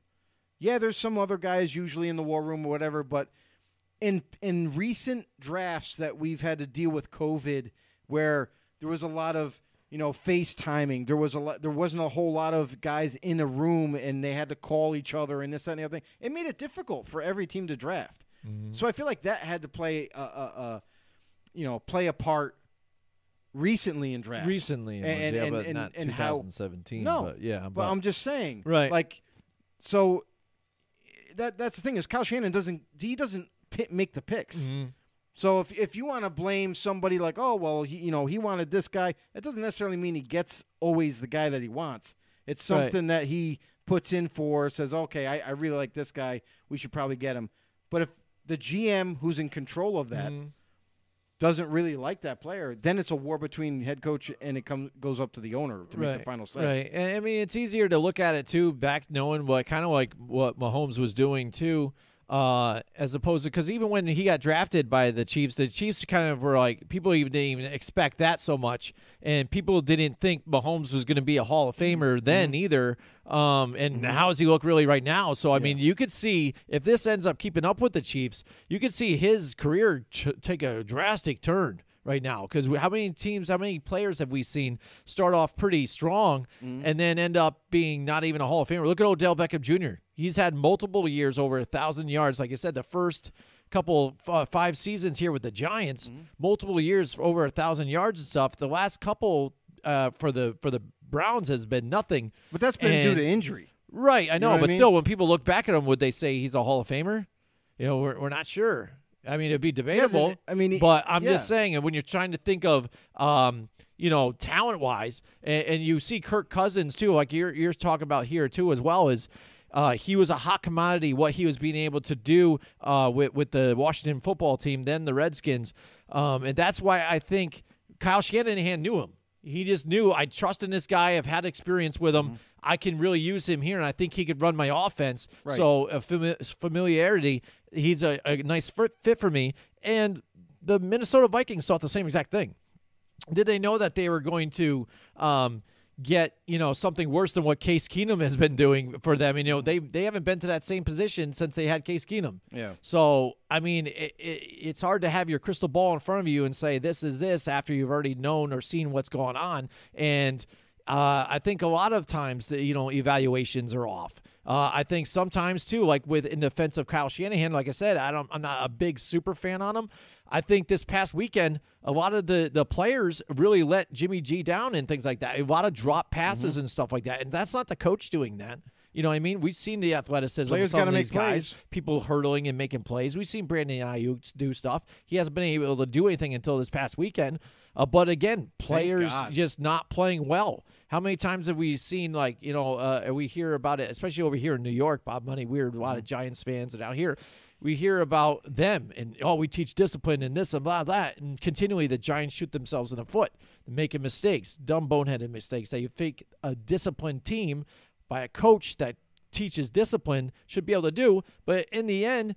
Players, you got to not do it. It's on them too. They got to not make the mistakes. You know What's what I'm Bob saying? Money So- say here? he says here, he says a lot here. He said John Lynch is a figurehead. Uh, this is the same man that trades up uh, uh, DeForest Buckner's for a first round pick in Javon Kinlaw. Already his knee uh, surgery, John Lynch takes to blame. Uh, uh, blanks uh, uh, takes blame. Uh, well, the Chiefs messed up by paying Patrick Mahomes early when they should have let the rookie contract play out. And yeah, uh, that could be a problem too as well. And that's what they saw. I think what a lot of people did when you saw the multiple years of success, they were like. We've got the man right here. Let's lock him up long term. If we spread out the money and restructure it this way, we can we can have him forever, and we don't have to worry about him going anywhere else. Right. But again, you didn't really get to see those times, the, the tough times that a lot of these other teams, when they don't have a lot of talent, deal with. We see some of these other players that are touted to be a high, you know, value quarterback, like say Trevor Lawrence, even right now, not playing so well stuff like that, but he's on a bad team. He's having his bumps and bruises and his woes and his ups and downs trying to get it through. But if you see him start to develop and how he makes it through those tough times, he could potentially be your star. You've seen stars that are not that well that been on a bad team don't have the development don't have the coaching to help them don't have the right type of franchise that's not a good um, atmosphere altogether Yeah. so that all matters too as well in a quarterback's development too and like you said too right now we could look at the chiefs let's look at them in another three years and when we can look back and evaluate that Do we draft really? Do we really want to see say, in the next hey, three what years? what's going to happen with these guys? You know, I- he could be retired by then. Well, I'll know, tell you right Andy now. Uh, he, what Bob says is he goes, they messed up and they and they and they signed him up real early. Not necessarily, because what they thought they had, they had the, what everybody was jumping on the bandwagon and saying he's the best in football now. He's the modern day next greatest quarterback there's going to be, and you know everyone's like, oh, he's amazing, he's amazing. Well, he does no look passes and stuff. They're really not no look, but uh, and he's and he's got all these crazy accolades, all these crazy stats. He's won a Super Bowl, or you know what I mean, as a, as a young man at Yeah, 24 right. years old. Mhm. Like, oh, let's lock him up. There was also another added piece of information that a lot of people missed is a lot of these quarterback contracts that keep going up. Keep going up, keep going up. You look at Aaron Rodgers Mhm, with his forty mhm. million dollar. Russell Wilson Yeah. was the next one. You know, and that's what the Chiefs were thinking about. Is if they waited for his rookie deal to end, and by the time that ended and they were going to renegotiate, it could have exceeded fifty million a year. Right. Uh, so the Chiefs were also thinking about that. He's he's super young. Let's try to get the deal done now for super long term, like a ten. I forgot what it, what it, the final terms were. Like, was it a ten year deal or Yeah, something, like that? Yeah, yeah. Uh, but the, to be honest, going forward now, they have him signed for pretty cheap compared to what it could end up being for other quarterbacks. Especially he went back and loo- look for restructured even to try and make room to keep some of those guys around too Right. as well. Travis Kelce and did the that's same and thing that's as well. the problem is right now they have him for 10 years but what kind of a team are they going to have around him by then Mm-hmm. Tyreek Hill after 2023 is his last Mm-hmm. year he's going to command big time money you know Tyrann Mathieu he's going to look to re-sign you know, I mean there's a lot of big time components on this Chiefs team that are all going to be looking for big time contracts and I don't feel the Chiefs are going to have the money to to re-sign these guys Listen, they already re-signed Travis Kelce, so he's locked up for a few more years. But he's 30 what? 31, 32, something Yeah, like yeah, that something like already. that, yeah. So I mean, he's not going to last forever. Uh, This team is going to go through a big transition that people aren't prepared for right now. Uh, and, and I just want to real quick. I'm sorry about. It, I had to get back to the, your your John Lynch comment. He's a figurehead. You know, he's a. But listen, he they hired him as a GM. He may be a figurehead, so to speak, but he's also wheeling and dealing, and he's a really aggressive GM. I'll give him that.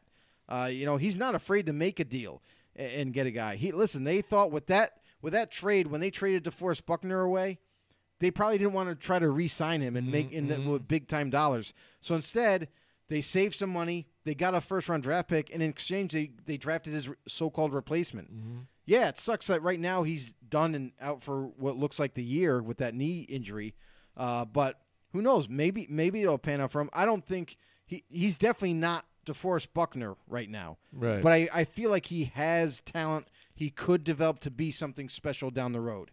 Uh, but we have to wait and see how that all shakes out. Right, and uh, you uh, talk about injuries too. They they always keep, face the injuries. Yeah, Mike, Mike McGlinchey now is out too. I mean, Right that's one of their, yeah. their big uh, tackles like, like for that offensive line. That's a big We loss. we we saw back and forth between uh, Trey Lance and, and Jimmy G back and forth, and, and we saw that happen last season. Most of the team was injured. So Mm-hmm. Right. uh, again, I, I, like I said, I'm not a, a big uh, fan of Kyle Shanahan, but uh, as far as this season and even the last, they may do with what they had.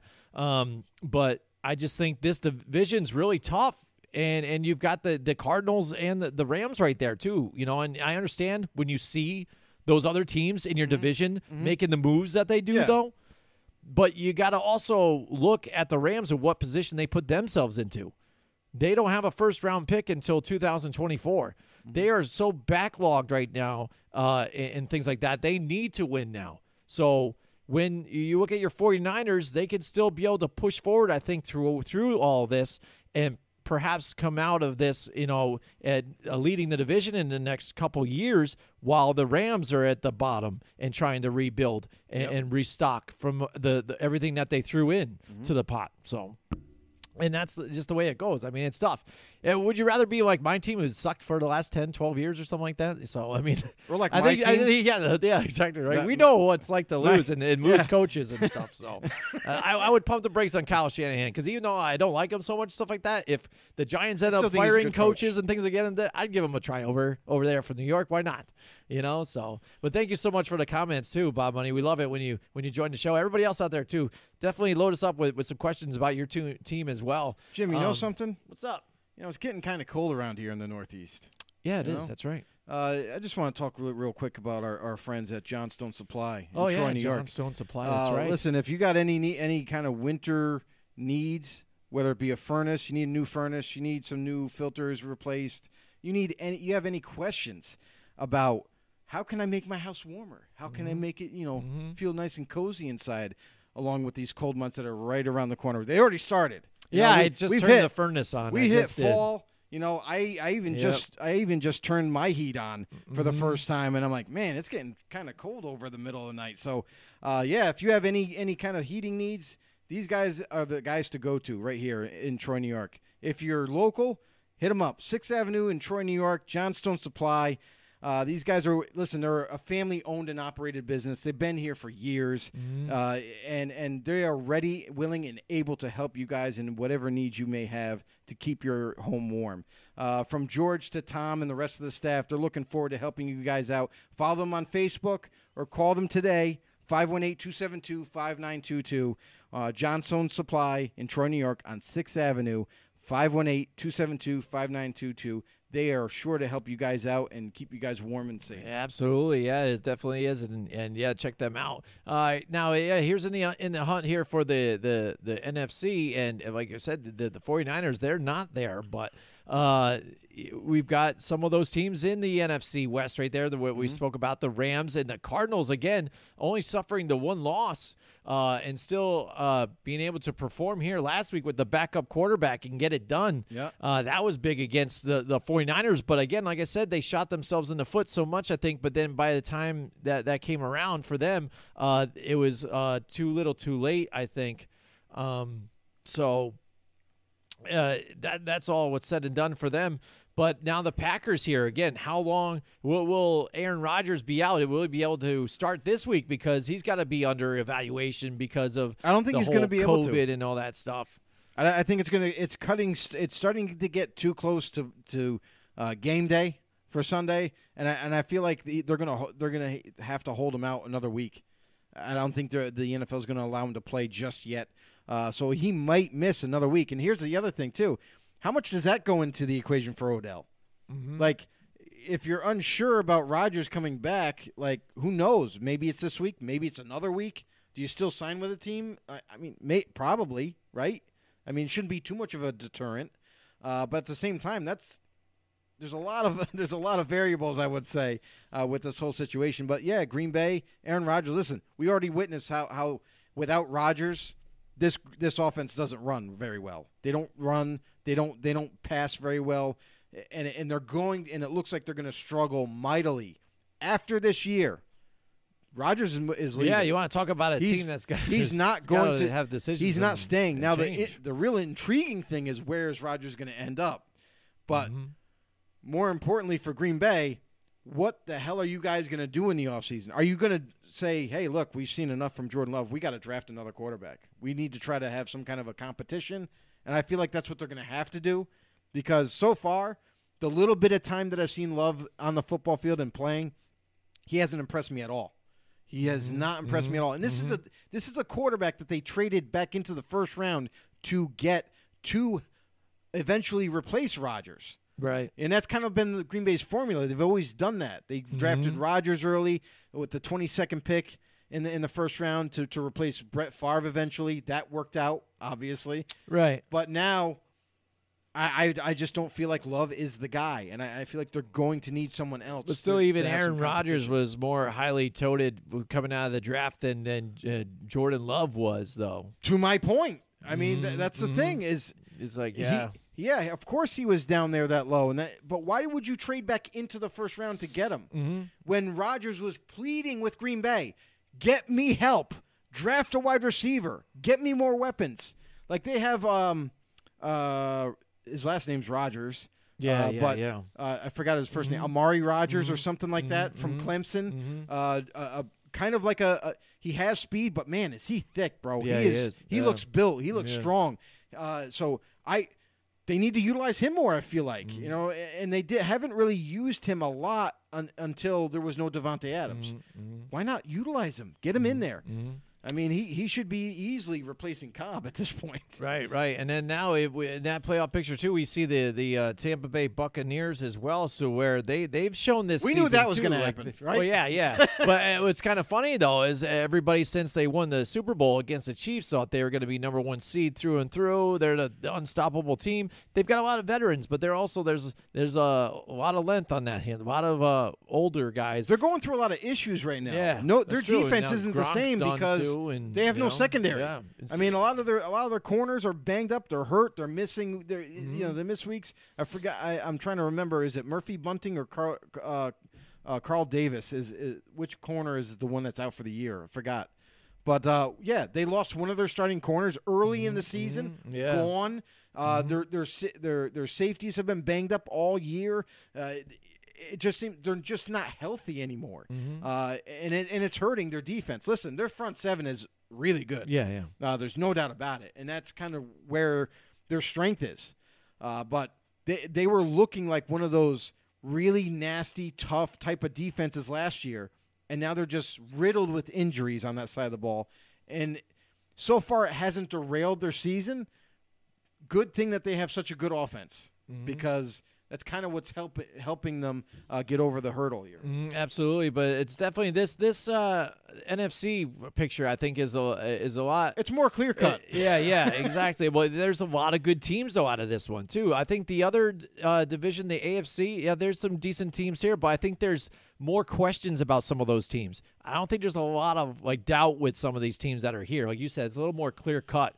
Uh, there has been some sputters. Like again, you saw the the, the Bucs a little bit, uh, the Rams and the you know the Saints, but they had their third string in there. But then Dak Prescott comes back, it's good to play, and they just don't show up at all last week. And what I like to see also what happened last week is Trevon Diggs again shows that in coverage he's just he's an opportunist. That's it. He gets caught looking too many times and he gets beat in coverage. Sometimes it works for him, but a lot of times he just gets killed. And so, I mean, that's a liability for them just as much. As it's a good point for them to to possibly get an interception, but that's what type of player he is. But Trevon Diggs, to be honest, like he, he's not a man to man guy. No, obviously not. He's Well, they that's don't want why- to try to say best corner But in the league, though. It's but like, that's get the wh- hell out of here. But that's why he's a really good corner for the Dallas Cowboys. They play a lot of zone. Uh, but when they do play man, Mm-hmm. that's when he struggles. And we, we've seen him get picked on over and over whenever they are in man coverage. Mm-hmm. Uh, so if you want to crown him, then crown him. but I'm just telling you right now, he is what we thought he was. Right? And then I think the sneaky pick in here, if you look at this, the Falcons. Look at that. You know, and Arthur How the Smith. hell are they in the Falcons makes it just basically because of some of these other teams. Uh, But you look know- at yeah, but that's what it is. You look at on the bubble right now. The Panthers, which were would have been over here a Yes. cou- a, few weeks ago, right. are now, you know, th- they've They're been dethroned. dropping. They are dropping. because of the losses that they've sustained. And now I feel like it's just going to get worse because now that, that Sam Darnold is out for several weeks, it looks like. Oh, um, yeah, yeah. That that with PJ Walker as your starter, Mm-hmm. I don't care if you got McCaffrey or not. PJ Walker's not going to help this offense. Nope. Nope. Nope. There you go. It's again. Are we going to hear it? Cam Newton back to the, the, Carolina Panthers. Panthers. Is it- it's- I'm surprised we haven't heard this Isn't that yet. crazy? right? Is it- uh, here, I'm going to say it right now. It's, you're probably going to hear this now coming up. Uh, you know, Carolina Panthers gets Cam Newton. I don't see it that? though. Yeah. I really don't. I don't know either. I don't But- see it because but Matt again, do- Rhule do he needs a guy that throw the ball. Yeah. You know? And then the, the, the Vikings, again, they've kind of squandered their opportunities, too, to where they're on the cusp. And for the Seattle Seahawks, they've had Geno Smith the last couple of weeks because Russell Wilson broke his thumb and, and, and things. And I So- feel like that's that's so- hurt that the for Seattle, that's hurt them so much this season that it, it, just might showed how much he did for them. the, it, it- well, we already knew he Yeah, was yeah, the team. I Right. Mm-hmm. mean, we knew he was the offense. He he's the thing that makes us th- make Seattle go. However, has this hurt this organization so much to the point where, yes, they're on the bubble right now, and thank God it's the NFC because uh, Right. that's one thing I think is the big difference between NFC and AFC. Is AFC is super competitive and, and close all the time. NFC, you get these little spreads. So whatever the, the better teams rise to the to the top in the NFC, and everybody else is just kind of scraping and clawing for last place. Oh yeah, for nothing. Uh, so this good thing it's the NFC. So Seattle has an opportunity. Maybe they can get back into the hunt, but have they lost too much momentum right now? In terms of now they're getting Russell Wilson back this week, is that going to be a big enough difference to get over this big hurdle of getting back into this playoff contention? Listen, good thing they're on the bubble and, and they're not out of it just yet. There's a, a lot of season left to play. A lot of things can change.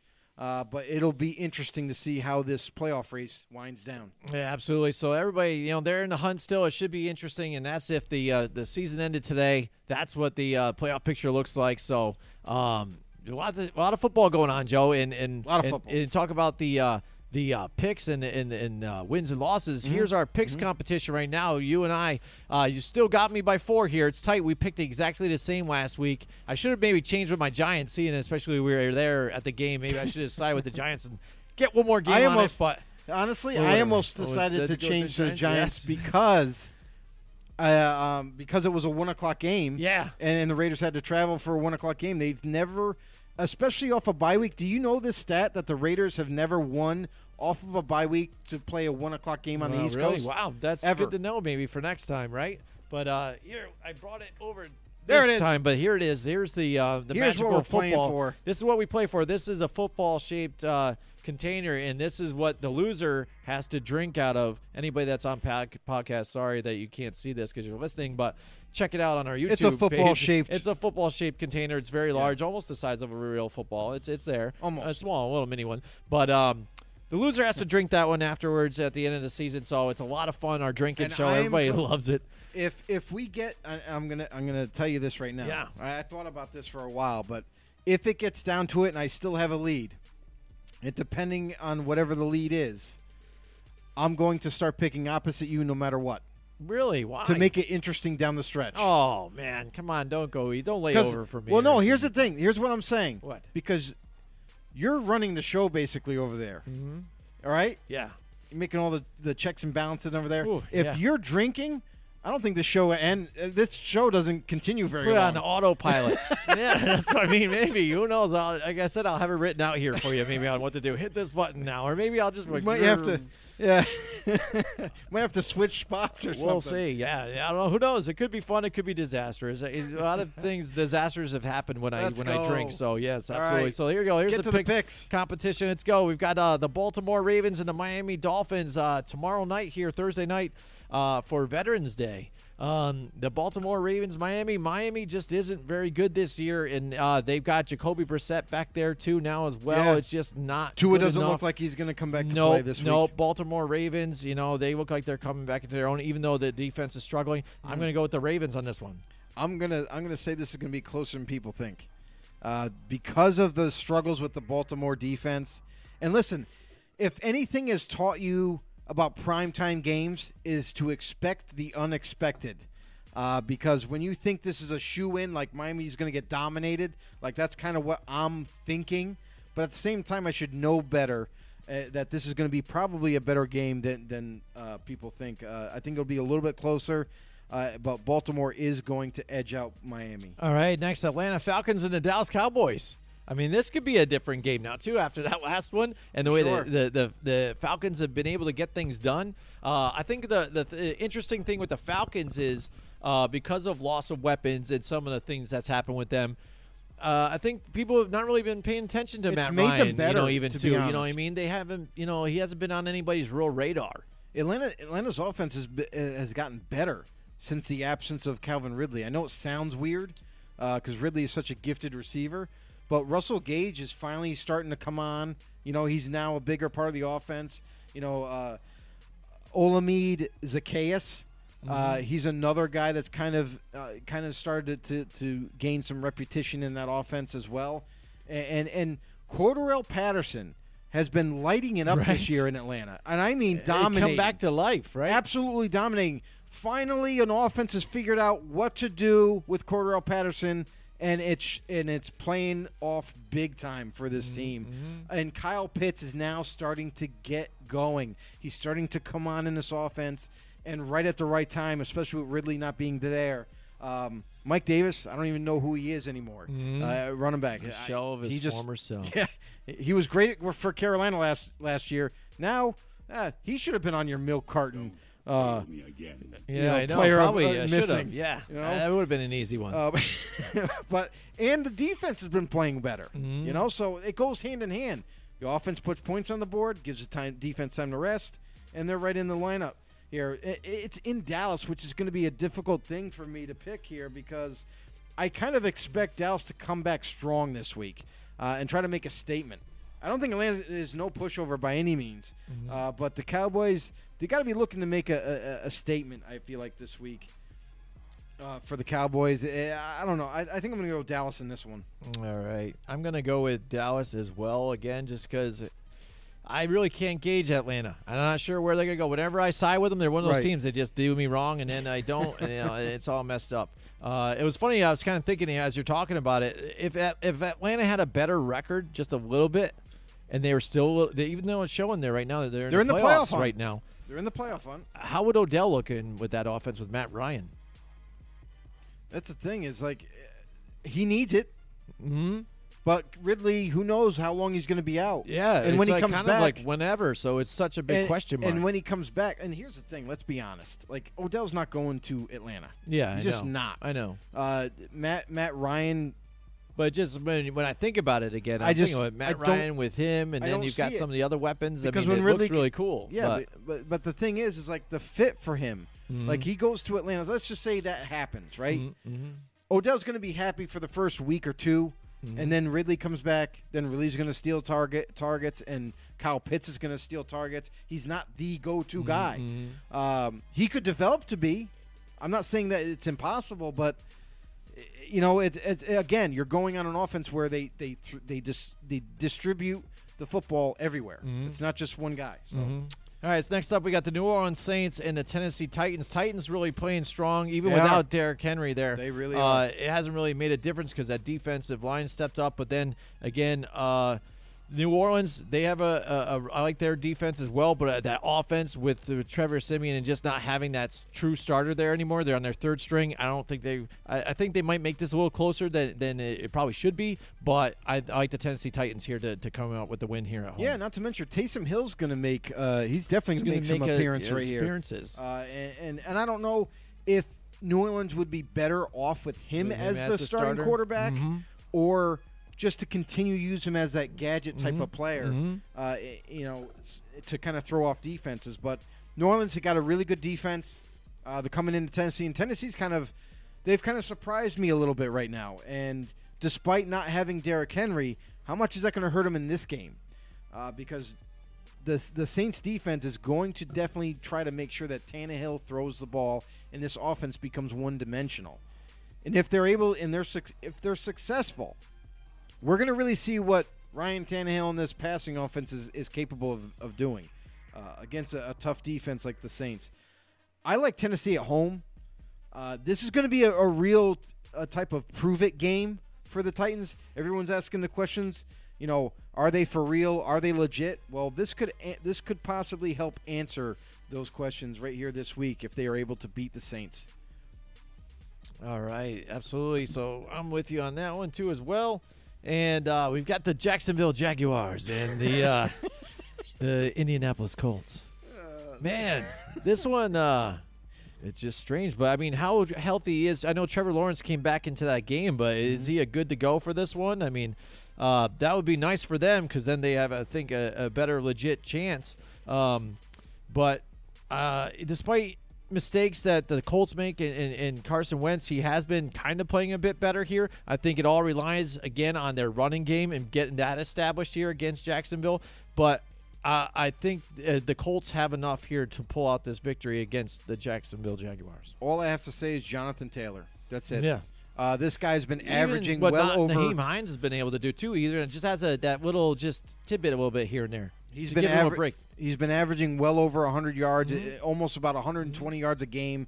Uh, just been absolutely killing it. And listen, if you guys tuned into our show before the season started, we did mention that this offense is going to be running through Jonathan Taylor.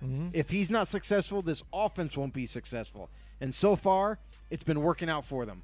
Carson Wentz, despite his injuries early in the season, uh, he's still standing upright for the most part and uh, delivering the football to Michael Pittman Jr. And we, we brought it up earlier in the show that maybe this is kind of like a dark horse destination too for maybe Odell. Uh, you know, and, and that would be that would definitely make this Colts uh, team uh, kind of catapult into this like division. You know, what I mean, maybe even contend for it against Tennessee. So uh, going up against Jacksonville, Trevor Lawrence, he, he's got a bu- he's got a little bit of a bum high ankle sprain, and usually when it comes to high ankle sprains, they kind of don't they don't go away for a while uh, with without some aid. Uh, and I feel like even if he does play, he will be hampered a little bit by it. So I'm going to go with the Colts in this one at home. All right, here we go.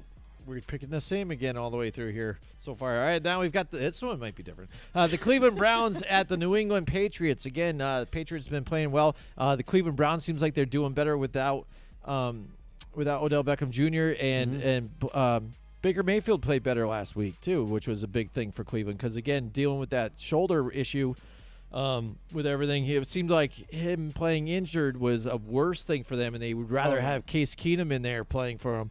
Uh, but um, again, it, it, going into New England, it's always tough to, to come out of there with a victory. Sure is. I think for me, I'm going to still side with that because the way Bill Belichick is, and he tries to plan ahead and try and take out your, your best weapon here. But I think they're not even going to have uh, Nick Chubb for this game, right, Joe? Or No, no, Nick Chubb. So that that could be of their COVID. bigger weapons too. COVID. So yeah, so I think I like the New England Patriots here in this one. Yeah, COVID, and and here's the other thing Damn too you, is COVID. Every everybody kind of say, oh, there's no Nick Chubb, so eh, they're not going to have much of a running game. Well, if you remember when Chubb was out uh, for some time with an injury, D'Ernest Johnson came in and lit it up. Ernest, yeah, that's I right. mean, he was amazing for them. Mhm. I look for him to do much of the same. Uh, but here's the thing: what does New England do so well? They take away your best asset of your offense, the best player on your defense, and make them kind of null and void. Uh, Bill Belichick, you know he's going to have a great game plan against this team. Uh, and in New England, it is a very tough t- place to play. But I really like the the uh, reemergence of this defense for Cleveland. They seem to be playing a lot tighter with chemistry, and they seem to be playing a lot better the past couple of weeks. I'm going to go with Cleveland in this one. All right, Cleveland Browns. There we go. Different. All right, now the Buffalo Bills at the New York Jets. Again, they have Mike White going. You know that was a nice story for them. Watch out for I Mike White.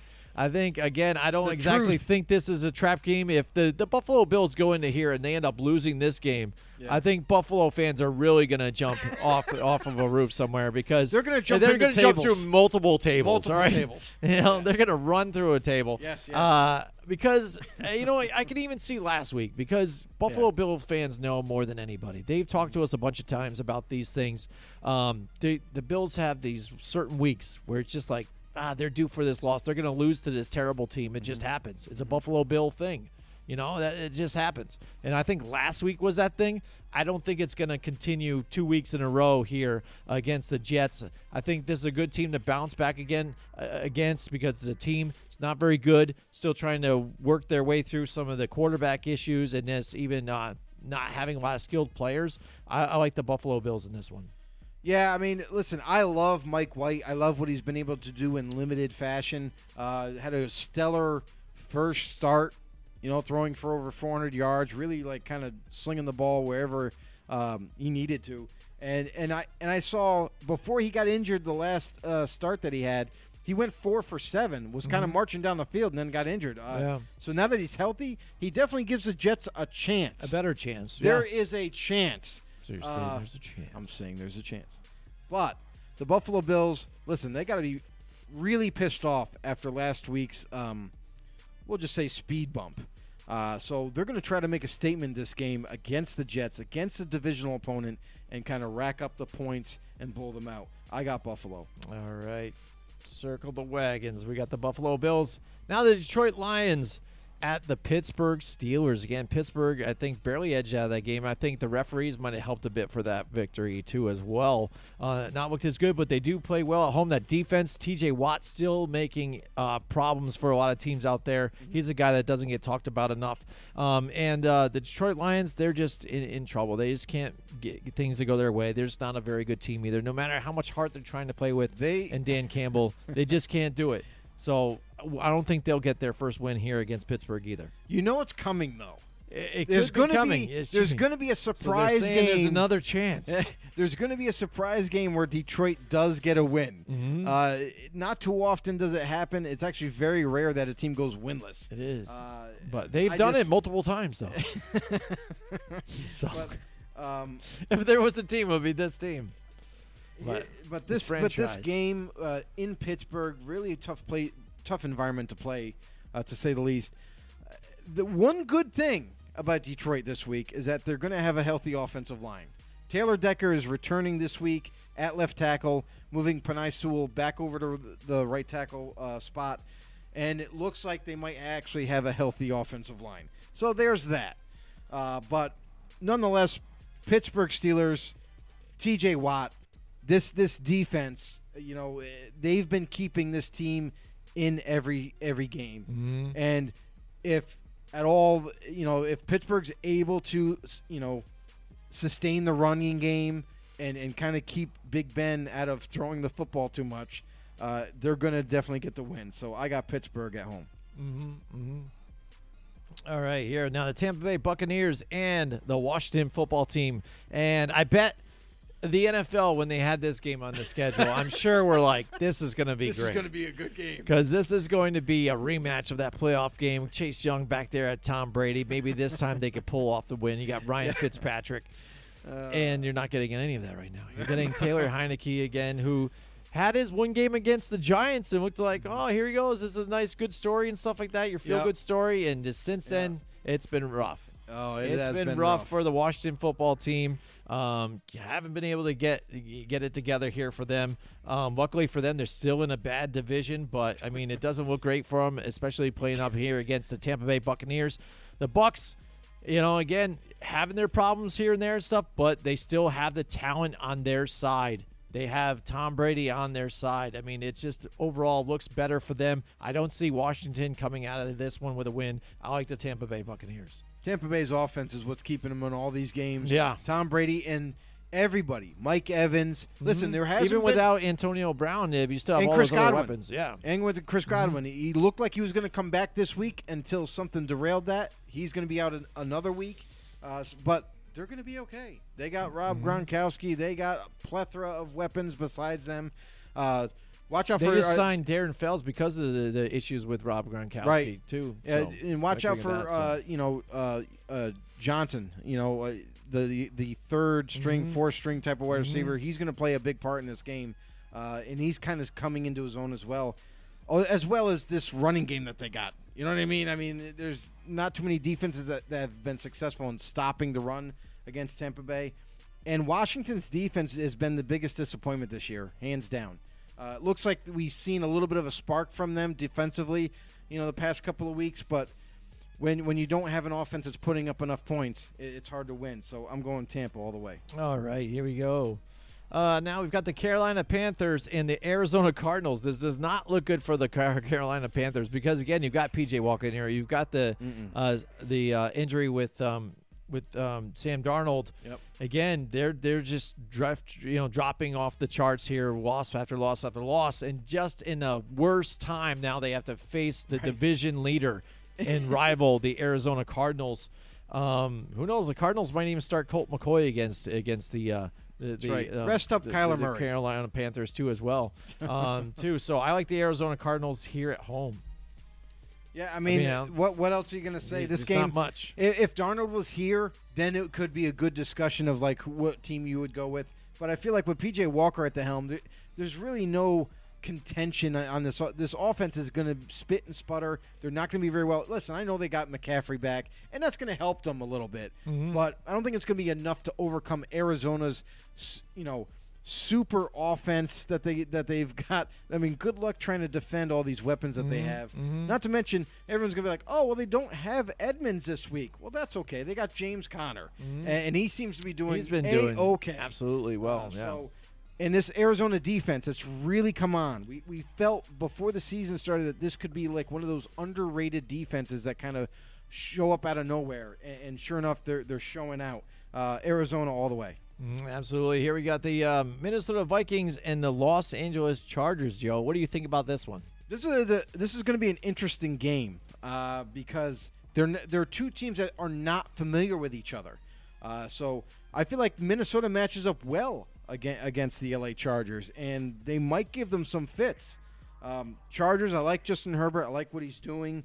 I like I like the the, the coaching staff. I, I can't talk enough about this coaching staff for the Chargers. I mean, very smart and they're aggressive. I mean, they go for it more than any other team on 4th downs to keep these drives going. Uh, and, and but eventually, I feel like that's going to kind of bite them in the rear end. You know, going down the stretch, making going for these these division this division race and playoff uh, race. Uh, Vikings, on the other hand, they they've been up and down all season. I mean, defensively, they've kind of they they've been stagnant at times. They've also been really good at times, and the same thing can be said for the offense as well. Uh, Kirk Cousins, Justin Jefferson, where the hell have you been? Another milk carton nominee. Uh, you know, and, He was my last week's. My yeah, gun, so. could have been again. uh, Adam Thielen, I think he had still kind of still kind of holding it down for this offense. But Dalvin Cook, I look for him to kind of have a bigger game this week, get back to that running game to open up the offense, and uh, we'll see what happens there. I'm going to go with Minnesota coming into LA and getting a win. Yeah. Uh, so you got Minnesota here. Yep. Um, yeah, how about Dalvin Cook? Seeing him too run along the sidelines last week, really becoming part of the offense again. We got to see that when we were at the stadium and, and what they were able to do, and that was kind of a shock for me. They were able to wake up because we complained about it. Like Yes. I talked Yeah. about it. You know, with that vanilla offense, it looked bad. They kept going play action. Mm-hmm. When I'm not buying it, you haven't run at all. What's all this fake handoff Right, crap? right. And then you didn't even fake handoff a bootleg to get into options. You just stayed there. It was so stupid, and then that what a turnaround from to change it up. Um, but I'm going to go with the home team here. I'm going to go with the Los Angeles Chargers. Okay. I just think I like what's going on here. Like you said, coaching staff and, and everything. Uh, can you do me a favor? Can you Sure. go back and look at Mike Tackett's Oh yeah, let's look at Mike Tackett's picks and see how he did here as well. That's right, Mike Tackett in the mix with us. Do do do do do. All right, starting got off from Ra- the beginning. It's Ravens. He's got the Ravens. We have the Ravens. All right, he's got um, Cowboys. Cowboys. We have the Cowboys. He's got the Titans. Yep. We've He's got, the Titans. Uh, Colts. Colts. Yep. All right, we've got the Colts. That's Yep, right. we do. The Browns. He's got the Browns. You've got the Browns. I've got the Patriots. He's got He always sides with the Browns. I think he's a Browns homer. He's All right, got the there Bills. the Bills. He's got the Steelers. Yep. He's got uh, the Buccaneers. Yep. He's got uh, Arizona. Yeah. He's got the Chargers. Chargers. He's got, uh, let's see, uh, Broncos. Broncos. He's got Broncos, Yep. And he's got in the Seattle Green Bay game. He's got Seahawks, Then Chiefs, Chiefs and Rams. and then Rams. Okay, So a couple split different between the two of us. So this Yep. is going to be and interesting. there's going to be a couple more. yeah. Yeah, absolutely, right? Yeah. Ooh, foreshadowing. Here we go. And uh, Philadelphia Eagles and the Denver Broncos, two teams that, again, have been hanging out in some of these games. Uh, and, and that's the, you know the funny thing about the, the Broncos again. It's Yeah. it's you see this a lot with some teams. they dump Von Miller, right? 'Cause They're finally Yeah. like, all right, it's trade time. We, there have been talks about it. We can Yeah. unload them. Yep. See, we go. We get our picks. Yeah. So they're saying we're rebuilding. You know, we, we get some value from Von Miller while we can. We're rebuilding, and they go out and they shellac the the Denver Broncos without Von Miller and stuff like that. They're like, so clearly Von Miller was the problem with the Denver Broncos. You know, so it's just kind of funny how that happens. But the Philadelphia Eagles, I got to say one thing. Um, they've been playing a lot of tough, playing tough against a lot of games. They've Aga- been yeah. in, in a lot They've of been games they've been competitive in every and, and single despite game. the problems like Jalen Hurts, the issues that he has with missing some receivers and here and there, still been able to He's make legs. some big plays with He's his got legs. legs. Absolutely. So and I and even though it's a Philadelphia Eagles team, I hate the team. But you know, I, I like this. I like to watch Jalen Hurts though, and I like to see Yeah, what he right. does here. You know what I'm saying? I, I'm interested. So was that what, what are you picking? Oh, uh, so well, I don't know. It, uh, Denver at home. Uh, who's going to start? Is it still going to be Teddy Bridgewater here for Denver? Obviously. Uh, yeah. So, brrr, you know what? I'm gonna go with the Denver Broncos. How about that? There you go. Let's be different. I hate the Eagles still, So- so, I'm going Broncos. It's still it didn't Yeah. change. No, it didn't change. I still like to watch Jalen Hurts running around. All right. So the Eagles. Listen. it- Jerry Jeudy's back, right? here's- So, yeah, he's been back. good. Yep. Yeah, so it's good. We're good. we're good. We're good. He's gonna be good. Said hut. Uh, so we got the Eagles. Listen, the Eagles defense. I we weren't crazy about them, especially in the linebacking corps. Uh, we know their secondary is pretty strong in in their defensive line, but I, I just I don't know with this game coming into Denver. Denver doesn't have the best offensive line.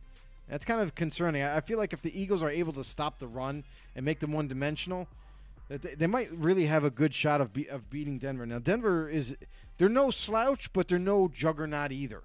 Uh, and and for the for the Broncos, without being without having Von Miller, I still have a hard time figuring this defense out. I will say that the Broncos do an extremely good job of finding hidden talent, whether it be running backs or pass rushers. And I could and I feel like when they moved on from Von Miller, they had something up their sleeve the whole time, and and it doesn't look like they, they missed much when they when they moved on from him. Uh, so with the Denver Broncos at home, the Eagles coming to town, I think I'm going to go with. Um, I think I'm going to go with Philly on this one. right, there you go. Go That's a Philly. commit. All right, here we go. I hate Denver. Yeah, it's, it's, it's, And that's, that's the be the what we've done factor. here. All right, all right, so we got the Seattle Seahawks and the Green Bay Packers. Uh, Russell Wilson does come back here. Uh, Green Bay, this for me, if Aaron Rodgers is able to play out like the Packers, if not, you know where it's going. So that's basically the bottom line here for me. Um, Yeah, absolutely, and, and, and I agree with the same sentiment that that Jim said. Listen, if Jordan Love is starting, it's hands down Seattle. Seattle's getting back Russell. Now, wouldn't it be interesting if Wilson was out another week, Mm-hmm. and then you got Geno Smith versus Jordan Love? Jordan, uh, yeah, yeah, right. Like everybody wants to great. see that on, Yeah. on you know. But I uh, like- listen, I- game. And in it, who knows? I mean, maybe maybe if we all know that Odell said he's gonna, or his agent at least, or whoever said he's gonna take a few days to before he's gonna decide on a team. Mm-hmm. Now, since if that is a true statement, he's not playing this week, no matter who he signs with. Mm-hmm. Uh, so, if it is Green Bay, we gotta look to for the following week for him to show up. Mm-hmm. Uh, but again, Seattle's gonna win this game. They get Russell Wilson back. When you got guys like DK Metcalf and Tyler Lockett, uh, I mean, there's a lot to like there with the Seattle offense. And Seattle's defense is very aggressive.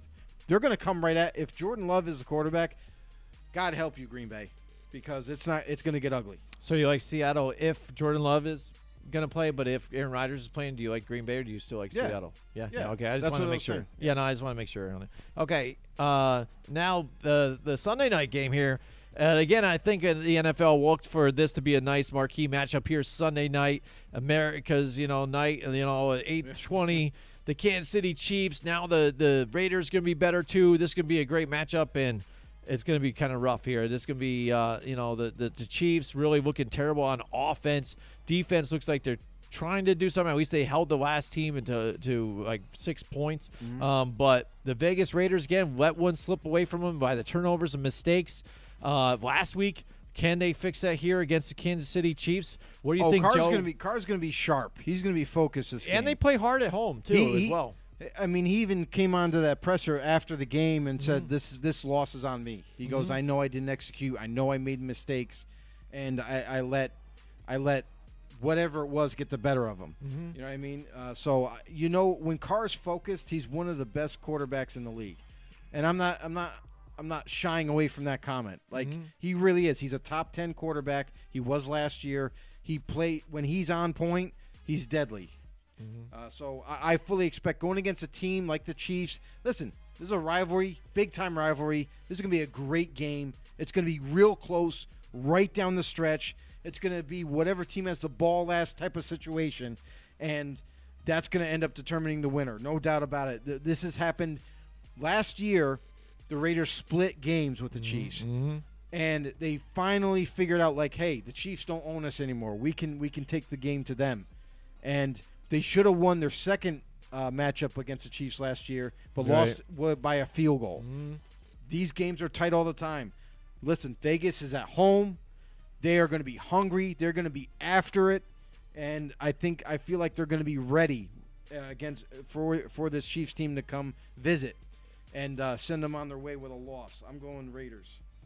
All right, this is a tough one for me. I kind of want to Not to mention, the uh, Chiefs, but uh, real quick, I'm sorry to interrupt. go ahead. Real quick, I want to mention too is that you also got to remember too that the Raiders defense, as bad as it was last year, now it's better, and they were that close to beating the Mm-hmm, Chiefs, and that was a Chiefs offense that was unstoppable Right, a lot of times. So right. that's what's going to make this game really tight. I feel like whoever makes the least mistakes, I think wins. hmm Yeah, and I think really overall, I think for the Raiders, they're just more of a complete team. I think at this point, they're able to run it with uh, Josh Jacobs if they have to. Kenyon You know I Drake had mean? a good Kenyon game, too. Drake too as well. Like I was just gonna say, you can hand it off to him. Lately, the Chiefs haven't been doing it. If they stay one dimensional, I think the the Raiders, especially at home, that crowd's gonna go ballistic. They'll be able to put the pressure here on on the Kansas City Chiefs. So I think I'm gonna go with the the Vegas Raiders as well, Joe. All right, here we go. Monday Um, Night Football. Monday Night Football, the Los Angeles Rams and the San Francisco 49ers. Bob Money was with us here tonight. He's talking about the San Francisco 49ers. He's a big Niners fan. Should they fire Kyle Shanahan? I don't think so. No way. Uh, but the Rams, Matthew Stafford, they want to put the last week's game behind them too as as well. But this is a tough divisional matchup. San Francisco is going to want to take it here to the Rams while they're vulnerable. They're hungry, but again, overall, I think just talent wise, the Rams are still just better. And so even though San Francisco is at home, I still think they have you know some issues they're working through. Um, and again, losing Mike McGlinchey there here at the offensive line too as well is That a a big, big issue for them. Yep. I'm going to go with the Los Angeles Rams. And I, I love the Rams. I mean, here's the thing that's going to be really awesome, everybody. Guess who debuts this week? Von Miller. Mm-hmm. He didn't play last week. Now he's coming in this week. He knows a lot more of the playbook, obviously, after a week of studying. And wow, uh, you got Aaron Aaron Donald in the middle and Von Miller coming off the edge. He could have used him last week. Listen, here's the here's the worst part. Jimmy G's at quarterback. Mm-hmm. He can't run away from Von Miller. It's going to be a problem Mm-hmm. in the backfield for San Fran. The Rams are going to be looking to make uh, you know an you know they the exclamation point this game. They are going to want to stomp the hell out of the 49ers. It's in an interdivision game, so it gives them a shot. It's going to be closer than than it's not going to be a blow up, a blowout. It's a primetime game, and teams, despite their record, they show up for primetime games. Uh, so, still feel like this is going to be a good matchup, but I think the Rams are going to get the edge on the Niners. Uh, I would say this: if Jimmy G wasn't the starter right now, if Trey Lance came back and Kyle Shanahan made the decision of putting uh, Trey Lance in as the starter, I think it would have given them a, a little, little notch upwards in terms of getting a, a better chance to win the game, because Trey Lance is a very mobile guy, and that way, in that, that way, he could kind of create some plays that way uh, to kind of open up this offense.